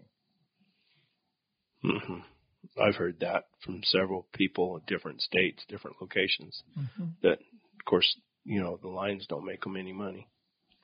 So they're not, they overestimate numbers, put out more tags, and then, Well, you know, yeah, yeah, yeah. and then the snow hunters. I, you know, I had, matter of fact, Henry McIntyre told me one time, he, back years ago, he said, ah, he said, I could, he said, I could catch a lion with a poodle up there in that snow. Yeah, you know, and I feel like I could too. I don't even need a damn dog to catch a lion. in the snow, yeah. You know, I don't I I don't know about uh, you know how he he he had just assumed that when I went down there to try to buy a dog from him that that I that I was from up in the snow country, and that's what that's what he'd said. But yeah, you know, uh, I knew Henry. did you? Yeah, yeah. Well, y'all traded dogs a few times, didn't you, or did you not, or did you hunt with him, or Well, I hunted with Henry uh, uh, one time for four or five days. We caught a couple of lions together. really? Were you down? Did you go down in Texas, or Yeah. I'll be dang down there around uh, Valentine, or Mhm. I'll be dang? Did you enjoy that country, or Yeah. just I, I have a good friend of mine that hunts some of that country. hmm Yeah, I have. I uh, Did you did I you sold old Henry a dog underneath the tree one day. did you really? Yeah, you know, uh, we started this line track and I had this dog with me. I took him down there and uh, not to sell. He was a good dog. Anyway, old uh, we'd ride up there and them dogs hit with this uh, line and killed a deer. And uh, this dog that I had just grabbed that line track and run off over the country with it, just going on, and uh, gone out of here And in two minutes, this dog was gone out of here, and he had a big voice on him. And uh, we're messing around there, and I tell Henry, I said, Henry, we best get going. Uh, that dog around down here says he's going to catch this lion. So anyway, we took off at a big old high trot, and we go down this canyon and around this big long point. It took us quite a while to get around there. We go around this point, and Henry said, "Hey, stop!" So we stopped, and all of a sudden, here this dog of mine comes right off this point. He'd come the full length of that ridge, come off this point. There was a big old net wire, or yeah, net wire fence there, and that dog jumped that net wire fence right in front of us. you know, come right up to it and jumped that fence and just went up this other ridge this way and gets up there about a hundred yards and just stopped and started treeing in this oak tree.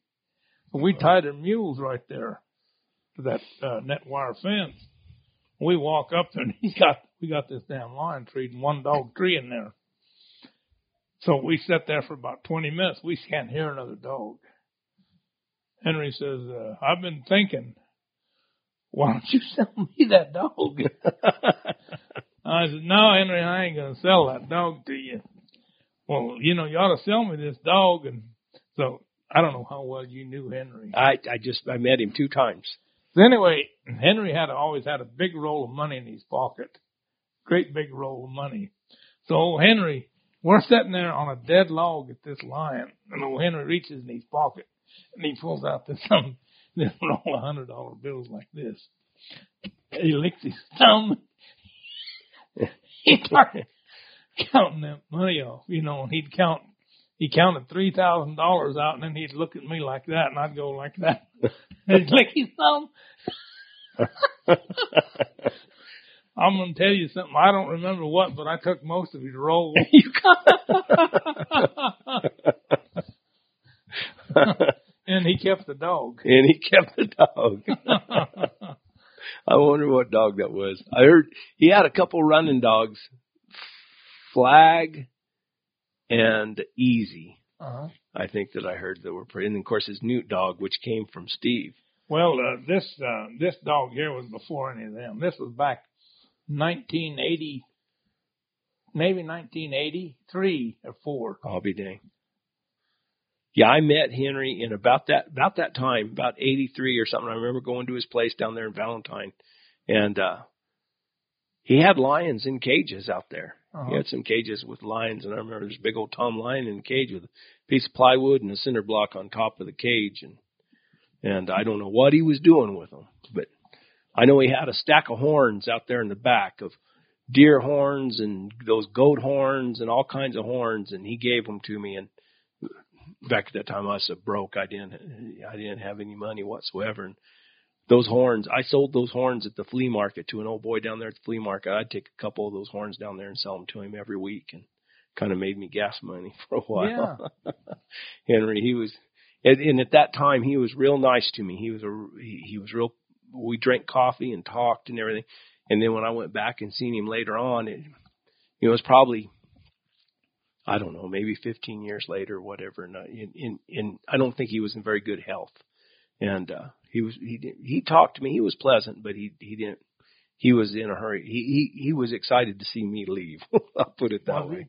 Yeah, I think it was just, yeah, I don't think he felt good. I think he needed to rest. You know, uh, I always got along with Henry, and everybody said that he was a grouchy old guy, and uh, but he wasn't grouchy with me. yeah. You know, uh, uh, uh, he just wasn't grouchy with me. You Well, know, I'm- if I'm he sure- was a little grouchy, you know, uh, I don't know what I'd tell him, but it wasn't very good, you know, and he wasn't grouchy anymore. Well, I'm sure that you had, you know, there was a, a, a probably a mutual respect. And here, I, I was just a big old kid that just showed up and hmm was asking about lion hunting and lion hounds. probably, Yeah, yeah. Uh, Henry had got some dogs from Warner, and and I think he got some from Steve, and and uh, he got two or three dogs from me over the years, and you know I was I was actually good to Henry, you know, Mhm. good to him. I always heard that if Henry knew of a good dog, that he would pay the money for a good dog. That that it didn't bother him to, like you said, that roll of, of money, he would flip it out and, and buy a good dog. Yes, sir. That's the name of the dog. He named it Bueller. Oh, he named the dog Bueller. What did he say? He named your dog. He named the dog he got from you Bueller. Yeah, yeah. that makes sense. Are you tired, Smith? Oh, I'm enjoying this. Well, come on in here. God damn it! I need somebody to pour some whiskey for us. We got another. We got another set of headphones in here. I'll tell you what. This is worth like thousands of dollars to listen to. Well, get, get, get your money out, Smith. You guys are not on the store. Just might go on into the night. I know he's got. I I, I know he's got loads of stories to tell. I, I, and of course, I have a hard time. I go back back and forth. I have a hard time staying within the the subject matter at the time. well, you know, Smith and I, uh, uh, we have a good time. Thanks, Steve. And, uh, uh, we enjoy spending time and we enjoy talking on the phone. And, uh, uh, yeah, we just enjoy each other's company. Yeah, yeah. That's you know I got a. a, a And I like you cooking. I got a circle of you know friends that you know, and we'll. I'm sure y'all do it too, and probably do it at a lot higher level than than we do. But we call and we just discuss, you know, discuss things that have happened and and and and dogs and where we're going and what we're doing and stuff like that. And and it's guys that you can kind of trust and yeah. and guys that you enjoy, you know, you enjoy their honesty because there's so many guys that, you know, I've had guys call me up and ask to buy a dog from me and then they tell me they caught 40 lions last year and I said, "Why in the world do you want to buy a dog from me if you caught that many lions? I'm going to go get your dogs." Yeah. Well, you know, um, that's the deal with old Steve and I. Uh, we've known each other, I don't know, quite a few years, but, uh, during them, them years, you know, we've, we've got a lot of dog stories and we know a lot of the same people and, uh, you know, yeah. uh, pretty much, uh, it's just been good for both of us, I'd say, you know, and, Sure. uh, yeah. Well, you guys are, I mean, being able to hear stories from you guys have done it for so long and you've seen so much that it's, it's, I, you know, it's beneficial. I mean, and me from a selfish point of view, like I told you, I just, I just enjoy that I'm here and being able to, I can share it with other people, but I'm, I like, I do it for myself too. So I can, I can hear the stories and I can, and try to, you know, try to glean a little bit of knowledge that I can, that I can use myself. Yeah. Steve, why don't you put a set of these headphones on? Don't worry about it. No, no, I'm going to get it done. You got finished out. We might not be done. We might still be talking tomorrow. Yeah, well, this might go, this might be a five part series here. All right. So we'll start it right now. We, uh, Mr. Smith came in the house here or in the cabin and, and he's going to tell us a story about Mr. Bueller. Ah, you know what? I forgot the story already. I'm going to listen to you guys some more. I've been enjoying it. I've been in there listening to it. Yeah. Well, we've had a good conversation so far. I, I, uh, I know there's lots more stories in there, and because what 40, 49 years of of, of hunting lions for the company alone. yeah, you know, and uh, but I hunted a lot of bear and a lot of and lynx, Canadian wow. lynx too. Before, prior to that, Up there in Idaho, yeah. I'll be dang. How how are they to hunt compared to everything else? Well, I don't know. You know, uh, uh, uh, I always went in and and I hate to hunt afoot, Mm-hmm. but I had to hunt on the foot at that particular in that area. You know, on account of snow and uh, or snowshoes. And man, I'll tell you what, I almost would have took a whipping, but I really wanted to, you know, catch some lynx cats, uh, Canadian lynx. Mm-hmm. And, uh, I go in there and, you know, and I caught a few Canadian lynx and, uh, enough to satisfy my appetite. And, uh, Do you ever do you ever run many bobcats or? yeah, I run bobcat. There ain't much I haven't run, you know. Do you? I mean, do you try to break your dog now that you're a line hunter and you have been doing it for so long? Do you try to break your dogs off of bobcats? You know, uh, my dogs are pretty easy broke Mm-hmm. off a bobcat. You know, uh, uh, I don't really have much trouble, uh, with, with dogs running bobcats. Really? Uh, very little now, unless I promote it, you know. Do, is is that is that because you get to get them on so many lions yourself? No, I don't know. Uh, bobcats is kind of hard to trail in our country, my country, and, uh, in, in the daytime. Mhm. And I don't hunt at night much. Mhm. Mostly hunt in the daytime, you know, almost always in the daytime. The only time I'm out out at night is when I haven't made it back yet, you know. yeah. Yeah. And, uh, uh, yeah. So, have you have have you and Mr. Smith traded dogs before in the past? Well, you know, Steve gave me, I have, uh, four or five of Steve's dogs at my house. Mm-hmm. and uh over the years and they really helped me Really? you know and they're a different type of dog than i had uh and they help me because they are different In in in what way? How would you describe well uh the dogs that steve's got uh, for me uh they help me start them line tracks and they're pretty damn dependable Mhm. dogs you know i mean they're pretty broke dogs break easy type dogs and Mhm. stay broke. And, uh, you know, you can lay them off for a month or two at a time and take them back to the mountain and not have a deer race or a coyote race or, or anything except the lion track, you know, and, uh, they're real good start dogs and they're real good cold trailers Mhm. and they're good tree dogs. Mhm. Uh, they're reliable broke dogs, you know.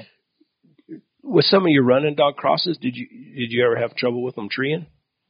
No, They all treat all right. No, I never have had trouble with them dogs. In fact, the only, I, the only type of dog that I'll breed to is them, uh, them uh, dogs that'll tree. You know, them running Okay. dogs. I have had dogs that, that wasn't running dogs that didn't tree, but were trailing son of a guns. Yeah. You know, and You want to jump in on some of the dogs, Mr. Smith? Oh, you know, it's been really, really interesting. You know, everybody's got their own dogs that they go back and like, you know. Mm-hmm. I don't know if you guys talked about Bueller's original dogs going back to Joe House and House's Baldy and did you guys talk about that? No. No. anyway, those Walker dogs at that time were just unbelievable. Mm-hmm. And uh, Dale Lee had a a pup out of Spring Creek Rock. He told me he could trail with any blue dog that the Lee brothers ever owned. And uh, back at that time, Larry Hendricks bought a dog from Joe House out of from Joe House from House's Baldy and Bixler Supreme Sally, and that dog was phenomenal. And a lot of those dogs, or most of those dogs that Bueller's got, I think, came from those dogs originally. And of course, he's done some other stuff with them. And, uh, but anyway,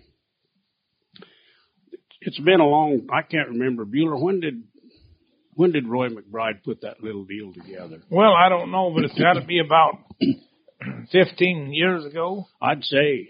And, uh, that was a real neat little deal. And, um, I don't know how many guys were there. What, around 10 guys? Yeah, there was nine guys, I think, and, uh, that uh, Warner's daughter was going to be there, and then she had to stay and milk the cows. Yeah. well, was that a little gathering that y'all had, or Roy McBride put it together, and uh, and it was you know, and I thought when the deal started, I thought oh, I don't know about that deal. You know, everybody up there had caught more lions and more stature than me, and I was glad to be invited. But I thought I don't know about going up there to that thing, and and I kind of thought, you know, there'll be a bunch of blowhard stuff, and it wasn't that way at all. Yeah. And uh, anyway, and so that's when I met Jim and Leader, and I hadn't, I didn't I'd heard of them, but I never had met them, and uh, it was a good deal. You know, we got together, and mm-hmm. yeah, it was real good. And did they have that down in Texas there? No, we had it up to New Harmony, uh, up to Charlie Leader's house.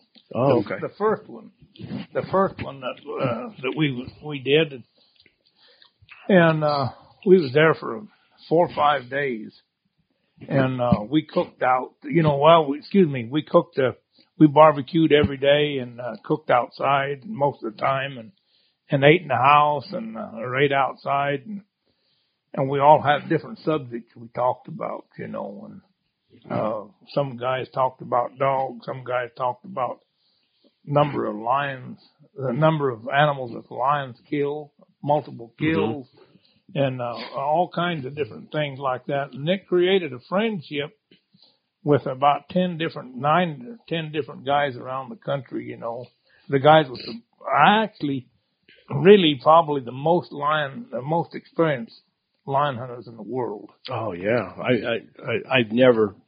I've had people tell me that I need to go down and talk to Mr. McBride, and I don't know him at all. I know he's there in Alpine, Texas, I guess.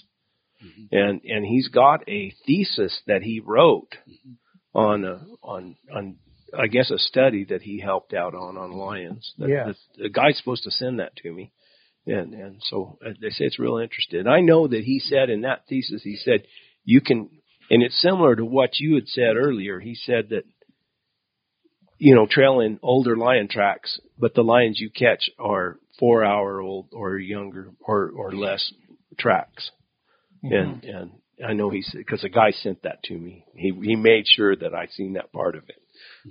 so. Yeah, that's hard. It's hard to say, you know, about them lion tracks. You know, sometimes you can trail a an eight or ten hour old lion track just just like a house on fire, you know, and and then sometimes a two hour old lion track, boy, you just really struggle with it in the same type of temperature, you know, when uh, people think, well, it's the humidity, it's this and that and the other. There's so many variances in it. You know, and Steve put that better than anybody. He told me one time, he said, you know, we'll never be able to be 100% positive of the answer to that. And he's right. You know, uh, we'll see something today and think, okay, we got this deal figured out, and the next day it'll make a damn liar out of you, you know? Yeah, the Earl of Suffolk in 1790 something, he wrote that um, the only thing constant about sin is its inconsistency. Mm-hmm. Too many variables, just like Bueller says. Yeah. But if you can discern, which Bueller does, it can mean the difference between being successful or not. Yeah. And uh, I wrote a little bullshit book. I that's what I had. Yes, sir. Anyway, and it's controversial. Sent, you know, you talk about people. I've seen Clell and Dale Lee, you know, rattle the spoons on the table. That's not right, brother. You know, they were brothers, you know. Arguing with each other. Yeah, the best there ever was, as far as I know. Yeah. And uh but But- any You got to Dale. You hunted with Dale some, didn't you? Yeah, yeah. Dale called and said, um, "Would you hunt my dogs?" He said, "I'm going to sell them." I said, "I'd be glad to do that." And I went and took possession of the dogs, and it took him a year to sell the dogs. And um, and he called me and he said, uh, "Riley Miller has bought the dogs." He said, "I want you to deliver them." I said, "I'll do that." And I said, "Tell Riley that." Them dogs barked treat all night and we killed a lion at daylight with that set of dogs. Oh, we did. That was that day, yeah. And, uh, anyway, you know, there was, everybody had their own guy that they thought was, you know, more than everybody else. Sure. If you were at Prescott, it was the Goswicks. If, if you were in southeast Arizona, you know, and you had a hound dog rig, they'd say, what are you doing down here? This is Warner Glenn's country. you know, and, uh, same deal, this country here, workmen, you know, dominated. But I'll tell you, the Lee brothers were phenomenal. Yeah. Not only as breeders, but the thing that set them apart was 125 Jaguars. Wow. Yeah. Yeah. Yeah. Set them apart. hmm Yeah. So, you want to say how long you've been you've been messing with the hounds, or Yeah. Most of my life, you know, since I was 12 years old and, uh, I'm 70. And, but it took me a long time to get to where I could catch a lion. It didn't come easy for me. what? Was it the just the caliber of dogs you had, or was it you, or combination, or I never got around anybody that was a dry ground lion hunter till I was older. yeah, And, uh, you know, and I read Full Cry religiously and I thought I was, you know, pretty much an expert. but, but anyway, uh, but I was going to say something. I was listening to you guys when I was laying there out next door about the lion numbers. when we went up there to Charlie's, when those 10 guys got together, the consensus was when they came out of there, everybody agreed, wherever state they were in, you know, and there was Texas and New Mexico and Nevada and Arizona, Utah, lion numbers are always overestimated. hmm And everybody agreed with that. yeah, And, uh, and I think it's true. I think that if the, the department knew what the numbers were, not that we're out of lions, hmm but it's just they say that there's more than there really is. Yeah, I believe that's true. Yeah. I mean, do you do you believe that there should be something done? I mean, do you think that there's I think we're going to lose this deal in Arizona. do you? Yeah. I know they've been uh, they've been trying Yeah. to to get rid of it. You know, get rid of the hunting of lions in the last few years uh, because we contributed to here a couple years ago. They had a big initiative or whatever. They were trying to get rid of it. Yeah. and uh, that's when they kind of compromised and took the hunting away for like a, I guess a couple months during the year. Well, I was actually responsible for that, and that's another whole story, and it'd take a long time to talk about it. But, but I instigated the summer closure here, and uh, and there was a lot of emotion over it. There was a lot of people mad at me over it, but but it didn't stop lion hunting. You could still do depredation work in the summertime, but it made it appear that we were trying to protect kittens. Mm-hmm. And, but I think in 24 you'll see a ballot initiative come here, and um, and Arizona's not red anymore. Yeah. You know, we're I don't know that we're blue, but we're certainly purple. Mm-hmm. And all these prunies that are coming over here, it's going to be hard to not lose it. And I don't know that hound dog guys, you know, they're all genetically flawed. We can't get together and agree on what color the dog is, you know. So we ne- we're not a force.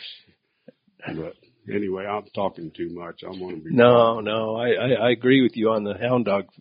You know, especially the, you know, the coon hunters, they all, and the bear hunters to an extent, they all get together and they have big camps and they, they hunt together and they do, and lion hunters are more of an independent, solitary. solitary type person that, that kind of goes out and does their own thing. Well, you know, you really can't, uh, you really can't hunt bit lions pick that, big, pick that up a little bit, please. Thank you. in big groups.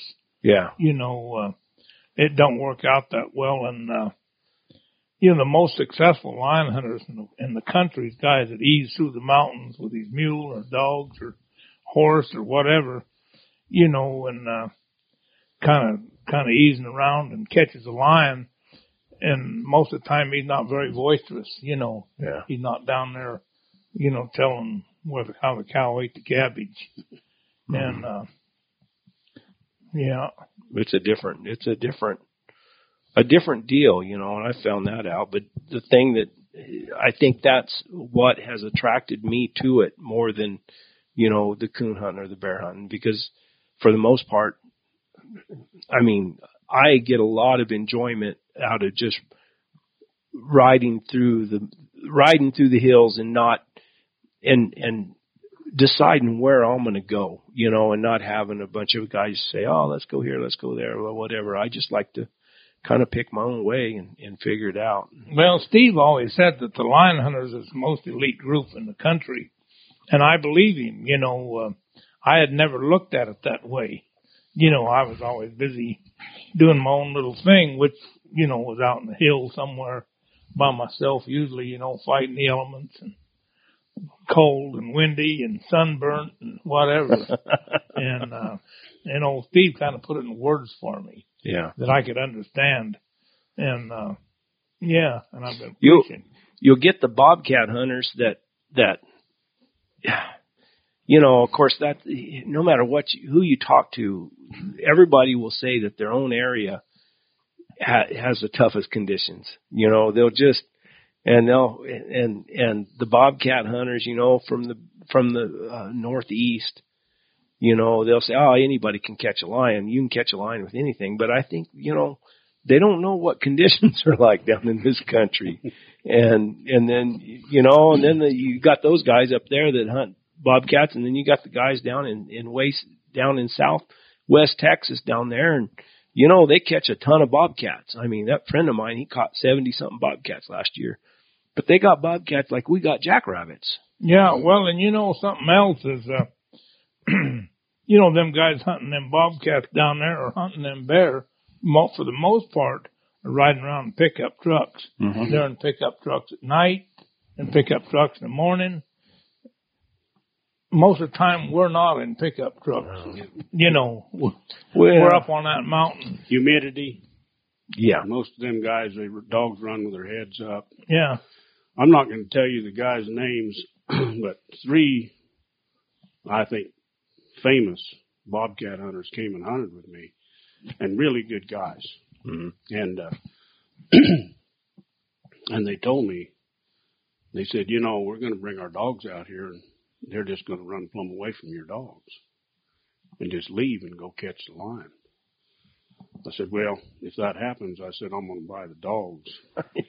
And they said, well, if we didn't want to sell them, I said, I'd go ahead and kill you guys and take the dogs.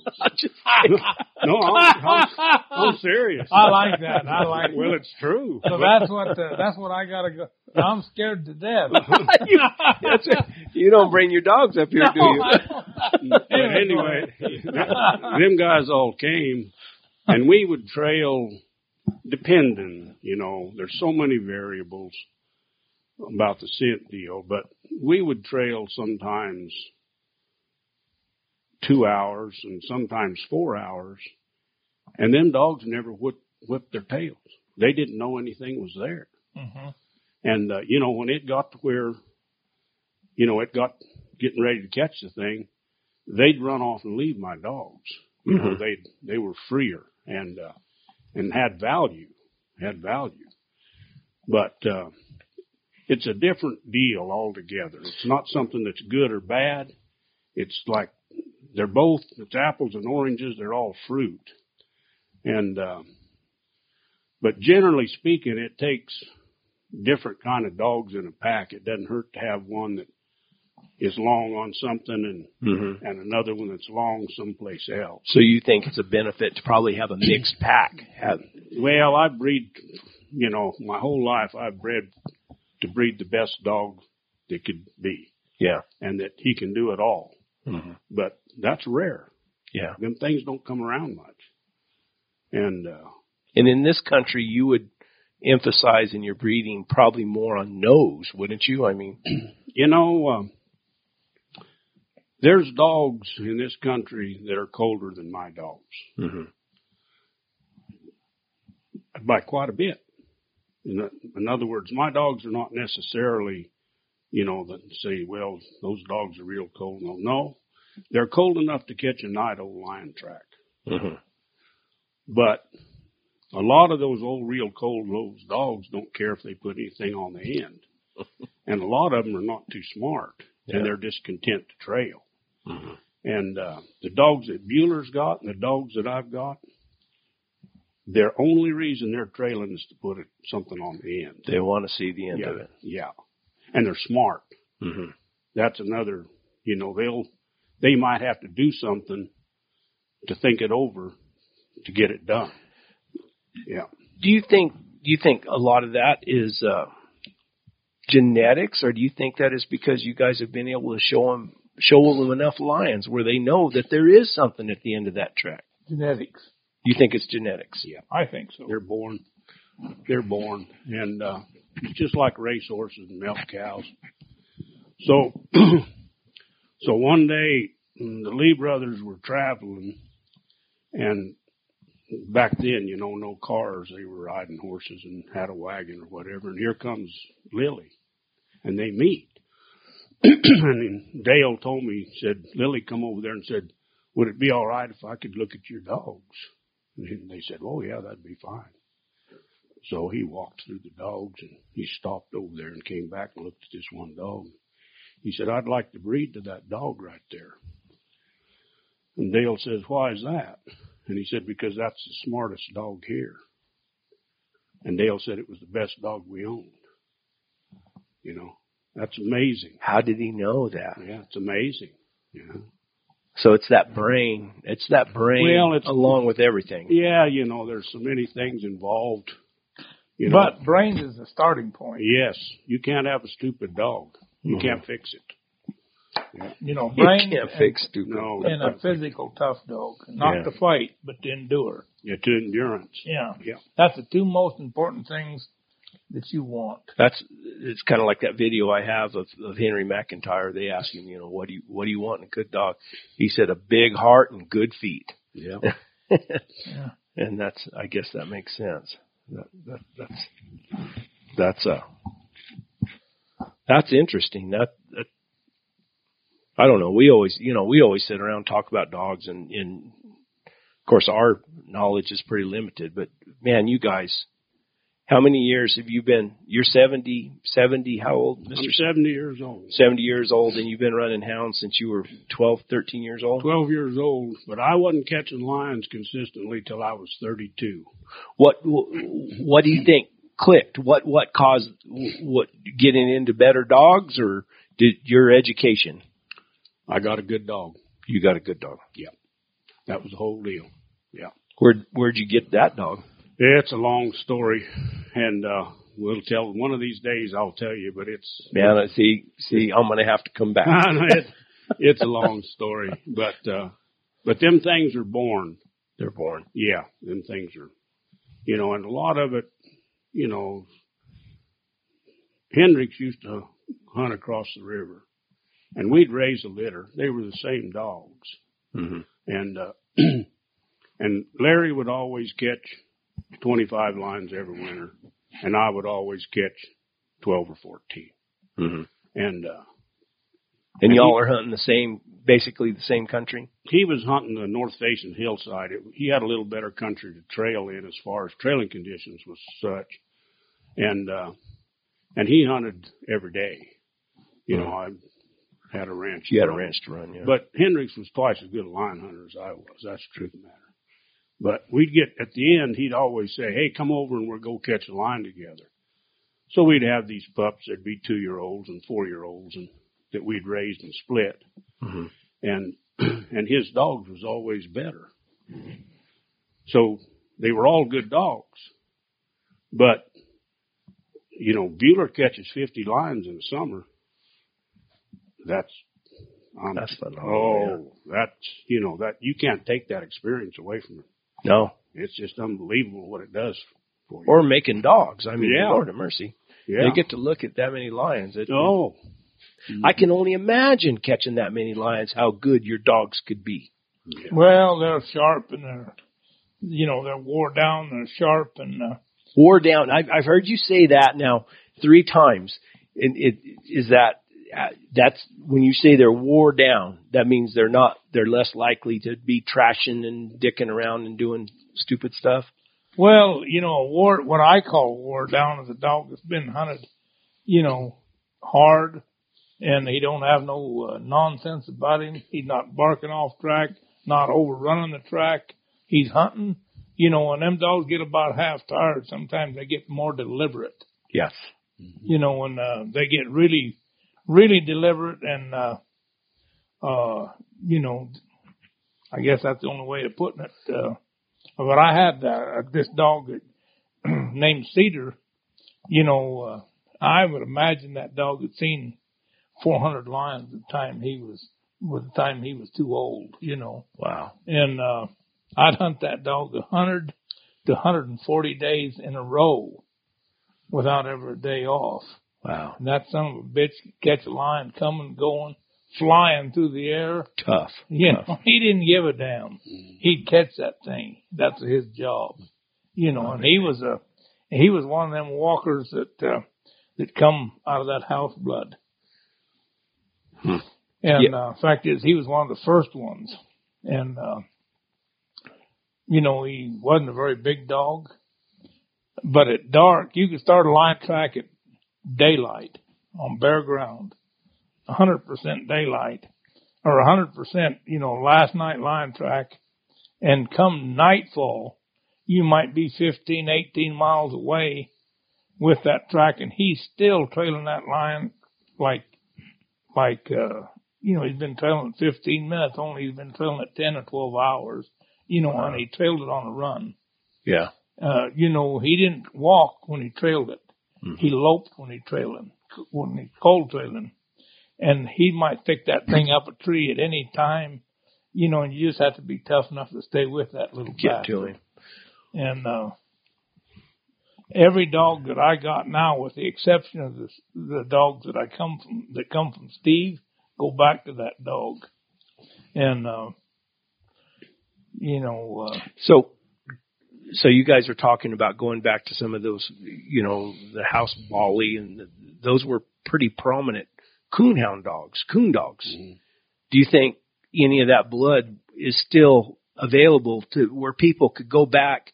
Do you think the coonhound breed, do you think they've been, or the coonhound dogs or coon dogs have been bred so much for competition now that they're not, not worth breeding to whether they they went downhill, that's for sure. because of the competition Yeah, styles? you know, and we're not trying to go back to them. We're trying to move forward.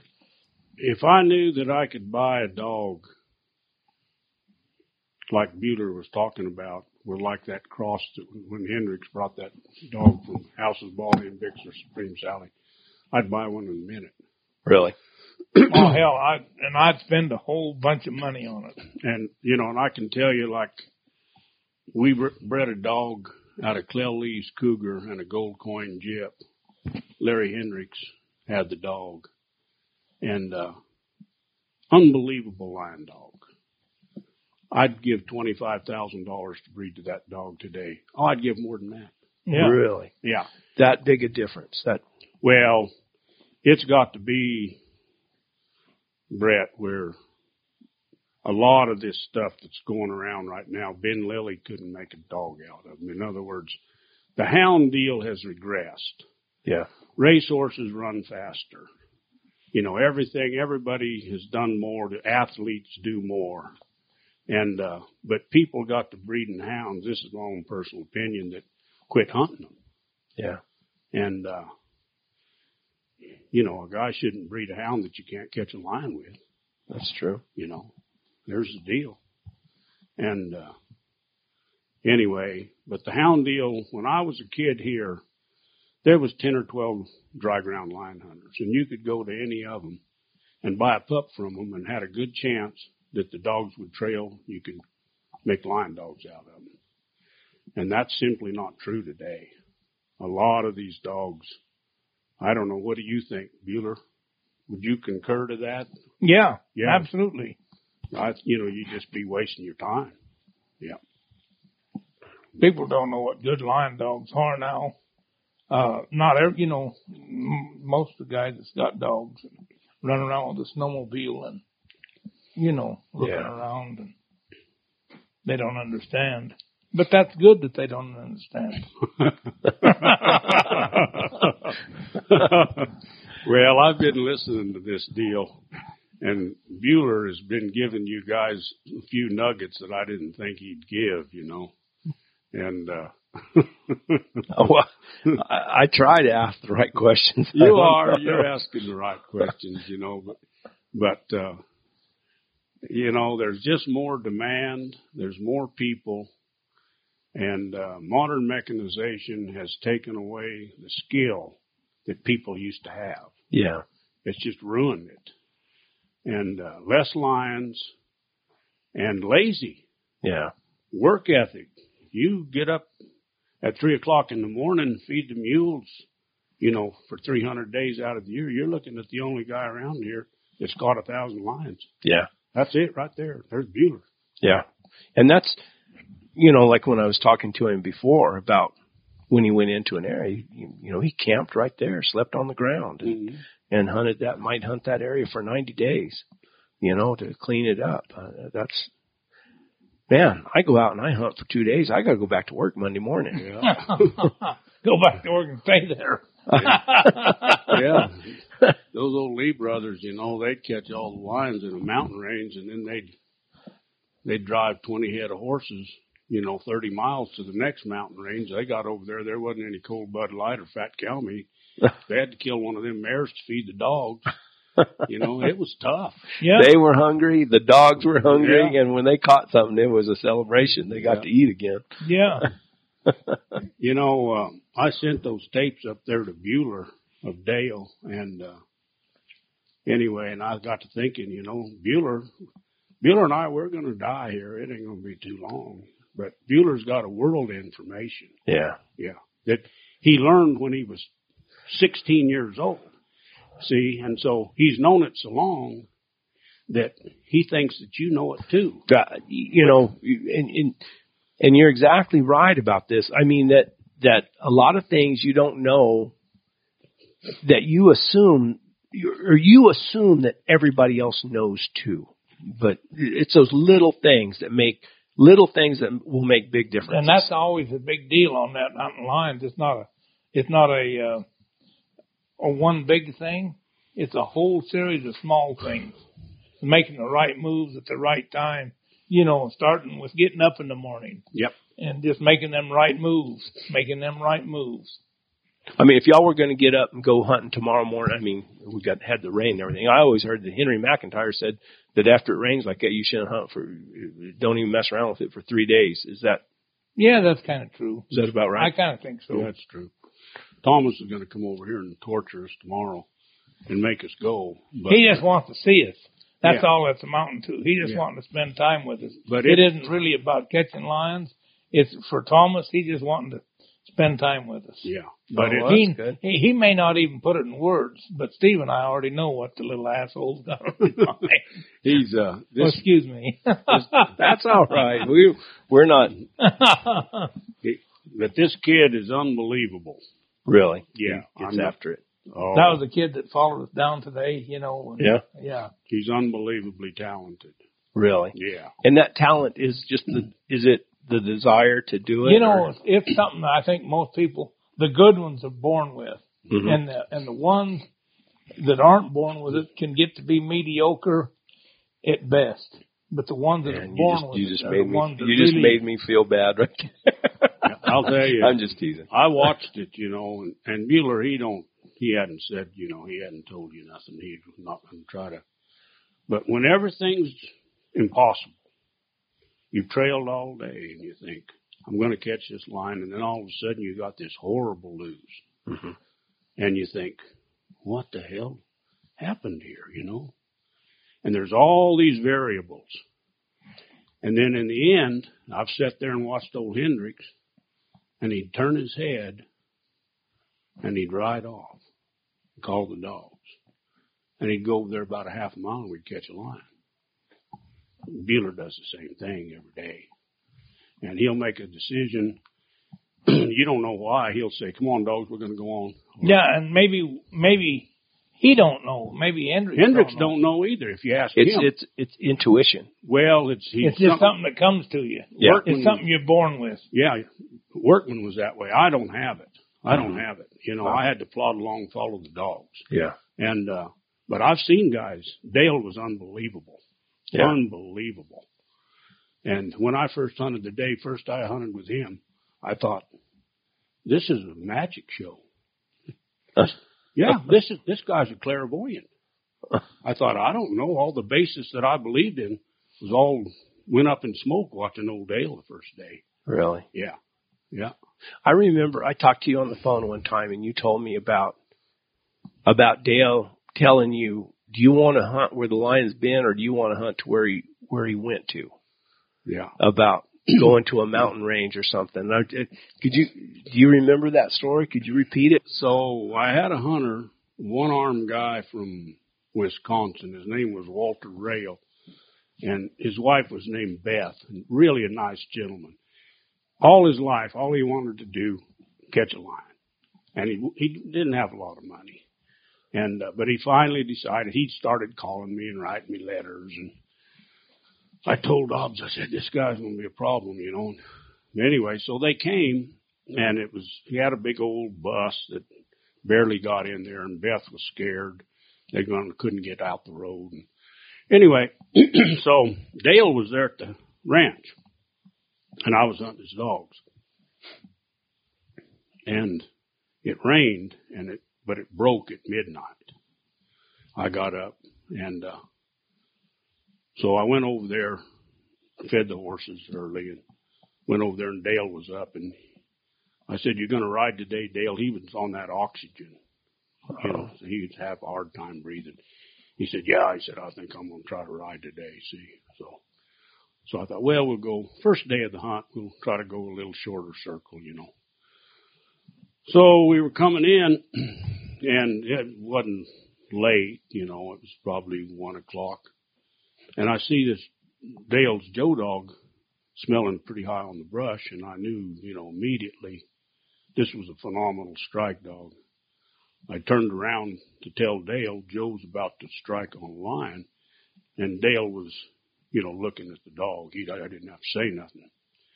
Well, I ran over there, and there's a scratch, and the scratch is going south Going the other way. going the other way, and uh, we'd been riding on the track. See, and they couldn't smell it. It was made, you know, probably seven or eight o'clock, and it rained on it and cleared. We'd been riding on the track. We couldn't see it. There was rocky and stuff, but Joe could still smell it on that brush. So we went on in and unsaddling, and uh, started raining. Rained a little bit more, and Anyway, Dale says, where do you think that line's at? I said, uh, well, I said, I pointed down there, and this is my country. Mm-hmm. You know, I've caught not a lot of lions, but Enough, yeah. I've caught some lions there. And I showed him down there, McGee Mountain. I said, that lion's down there on McGee Mountain right now.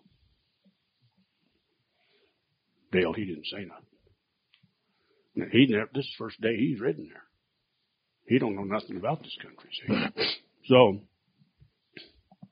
I got to thinking about it, and I said to Dale, I said, uh, about an hour later, I said, where do you think that line's at, Dale? He said, well, he said, uh, that's really not your problem. He said, your problem is, is where's that line going to be tomorrow? I said, well, I guess that's right. He said, well, that is right. And I said, uh, so what do you think Dale I ought to do? He said, that lion will go right back up that ridge and scratch to the north tonight. So I got up in the morning. said, You're going to ride Dale? He said, where are you going? I said, I'm going down there to McGee Mountain. Hmm. said, I figured that. Well, I went down there and rode all day and never hit nothing. It started raining and old Beth got up in the bridle, wanted out of there, afraid they couldn't get the motor home out. So the hunt's over. It's about three o'clock, three thirty. Dale come out there and I went over there and threw my saddle on another horse. He said, What are you doing? I said, I'm going up there to that ridge and see if that line went back up that ridge like you said. I said, I can't sleep tonight not knowing. So I got come in around it was dark. But I got up there before dark and that line went back up that ridge to the north. So I came in there, you know, and I thought, well, I'm not going to say nothing to Dale. I'm going to make him ask, you know. Pretty soon he couldn't take it any longer, you know. Said, well, did you find that line? I said, yeah, he went back up that ridge like you said, Dale. Hmm. He said, hmm. I said, what I want to know is how come you knew that and I didn't? And he said, well, that's easy. He said, I'm a lion hunter and you're not. and then old Dale, he wouldn't give you nothing. He wouldn't, he wouldn't give, he said, now I'm going to ask you a question. I said, all right, Dale. He said, why do lions scratch? I said, well, I guess I don't know. He pointed at me. He said, you need to figure that out, son, if you want to be a lion hunter. what did he say, Steve? So why do they scratch? He said, why do they scratch? Oh, yeah. Why do lions scratch is what he asked me. And I said, well, I guess I don't know. And he said, well, you need to answer that if you're going to be a lion hunter. Yeah. And he said, that goes with why I knew that, see? And, uh, So why do lions scratch? you know what? I'm not going to tell you. Oh. I'm going to play a big dealer on you. That's not fair. yeah, it is fair. It's all fair, buddy. and I got to go feed my dog. Oh, now But he's gonna bug out. But, but I enjoyed it, guys. he's gonna bug out now. That's not right. Uh, There's something not right about that. hey, guys, it's been fun. Oh, Thank you. You got? Are you gonna go feed them dogs? Yeah, I'm gonna go feed. Can you give mine a flake? Yes, I'll do everything. Thank you, Steve. Oh me. Okay, thank you. And if you want to come down here for some coffee in the morning, Right here? right here, Yes, sir. just come on down here. Okay. I'm going to go feed. Sounds good. Thank you. Mr. Bueller, I, that was, that was unbelievable. I, I really, really enjoyed that. There's not, you, you guys realize, you and Steve, and there's not many of you guys left in the world. I mean, and, and it's a, it's a, it's a humbling experience for me to be able to sit here and talk to you. It really well, is. you're welcome. Uh, you're welcome. Uh, yeah, I don't know what else to think about it, but uh, well, you you're mean, most certainly welcome. Yeah, I mean there you know, there's so many people in this world that that you know, they devote their life to to to making money or being businessmen and being all this, you know, and you guys you you you hunt lions and you and you do things that that, that in a way I wish I'd done since I was young. Yeah, you know, I've never done anything else except hunt with dogs. And but you you've enjoyed it, right? Yeah. I mean, it's it's been a good living for you. and yeah, a good well, life. I, you know, if it's something that I choose to do, you know, Yeah, that I choose to do it, and and uh, wouldn't change it if I could. yeah. What is that worth? I mean, to be able to do what you love all your life. I mean, that's priceless. Yep. And and there's so many people that that I think would they don't understand that that not that they'd want to lion hunt, but just to be able to do what you love to do. And yeah, yeah, it's been a wonderful deal, you know, to be able to hunt in old Mexico and Montana and Canada. And Oh, you went in. We didn't even get into old Mexico. What's that? We didn't even get into old Mexico. No, it's all right. You Did know, you I go- got. I mean, uh, we're we're in good shape, but uh, you know, You- I've hunted all over the all over wherever there's lions. And uh, well, one of these days, maybe if you will allow me, I'll load up a mule and I'll come up and ride around with you a little bit sometime. well, you know, you can. Uh, I get- is that against the rules with your business or with your with the company? who knows how long I'm going to be working there? Okay, okay. You know, I've got nearly 50 years in with can- that outfit. You can retire then, can't you? I can retire, walk away easy. really? Do you, from that? Do you get a decent retirement? I probably won't starve to death if I work every day. no, I won't. Yeah, I'll be all right. Will you? Good, Yeah. good. I'll be all right. And uh, you know, my place is all set up for hunting, uh, where I never really done anything else. You know, uh, uh, I've got places for dogs and places for mules. And, If you retired next week, next. Friday, you retired next week, and you you didn't. What would you do the following week? hunt lions. That's what I want to hear. That's a good one to end it on. Yeah. Thank you. yeah, I'll hunt lions somewhere. No matter what. That's Yeah. good. That's that's super.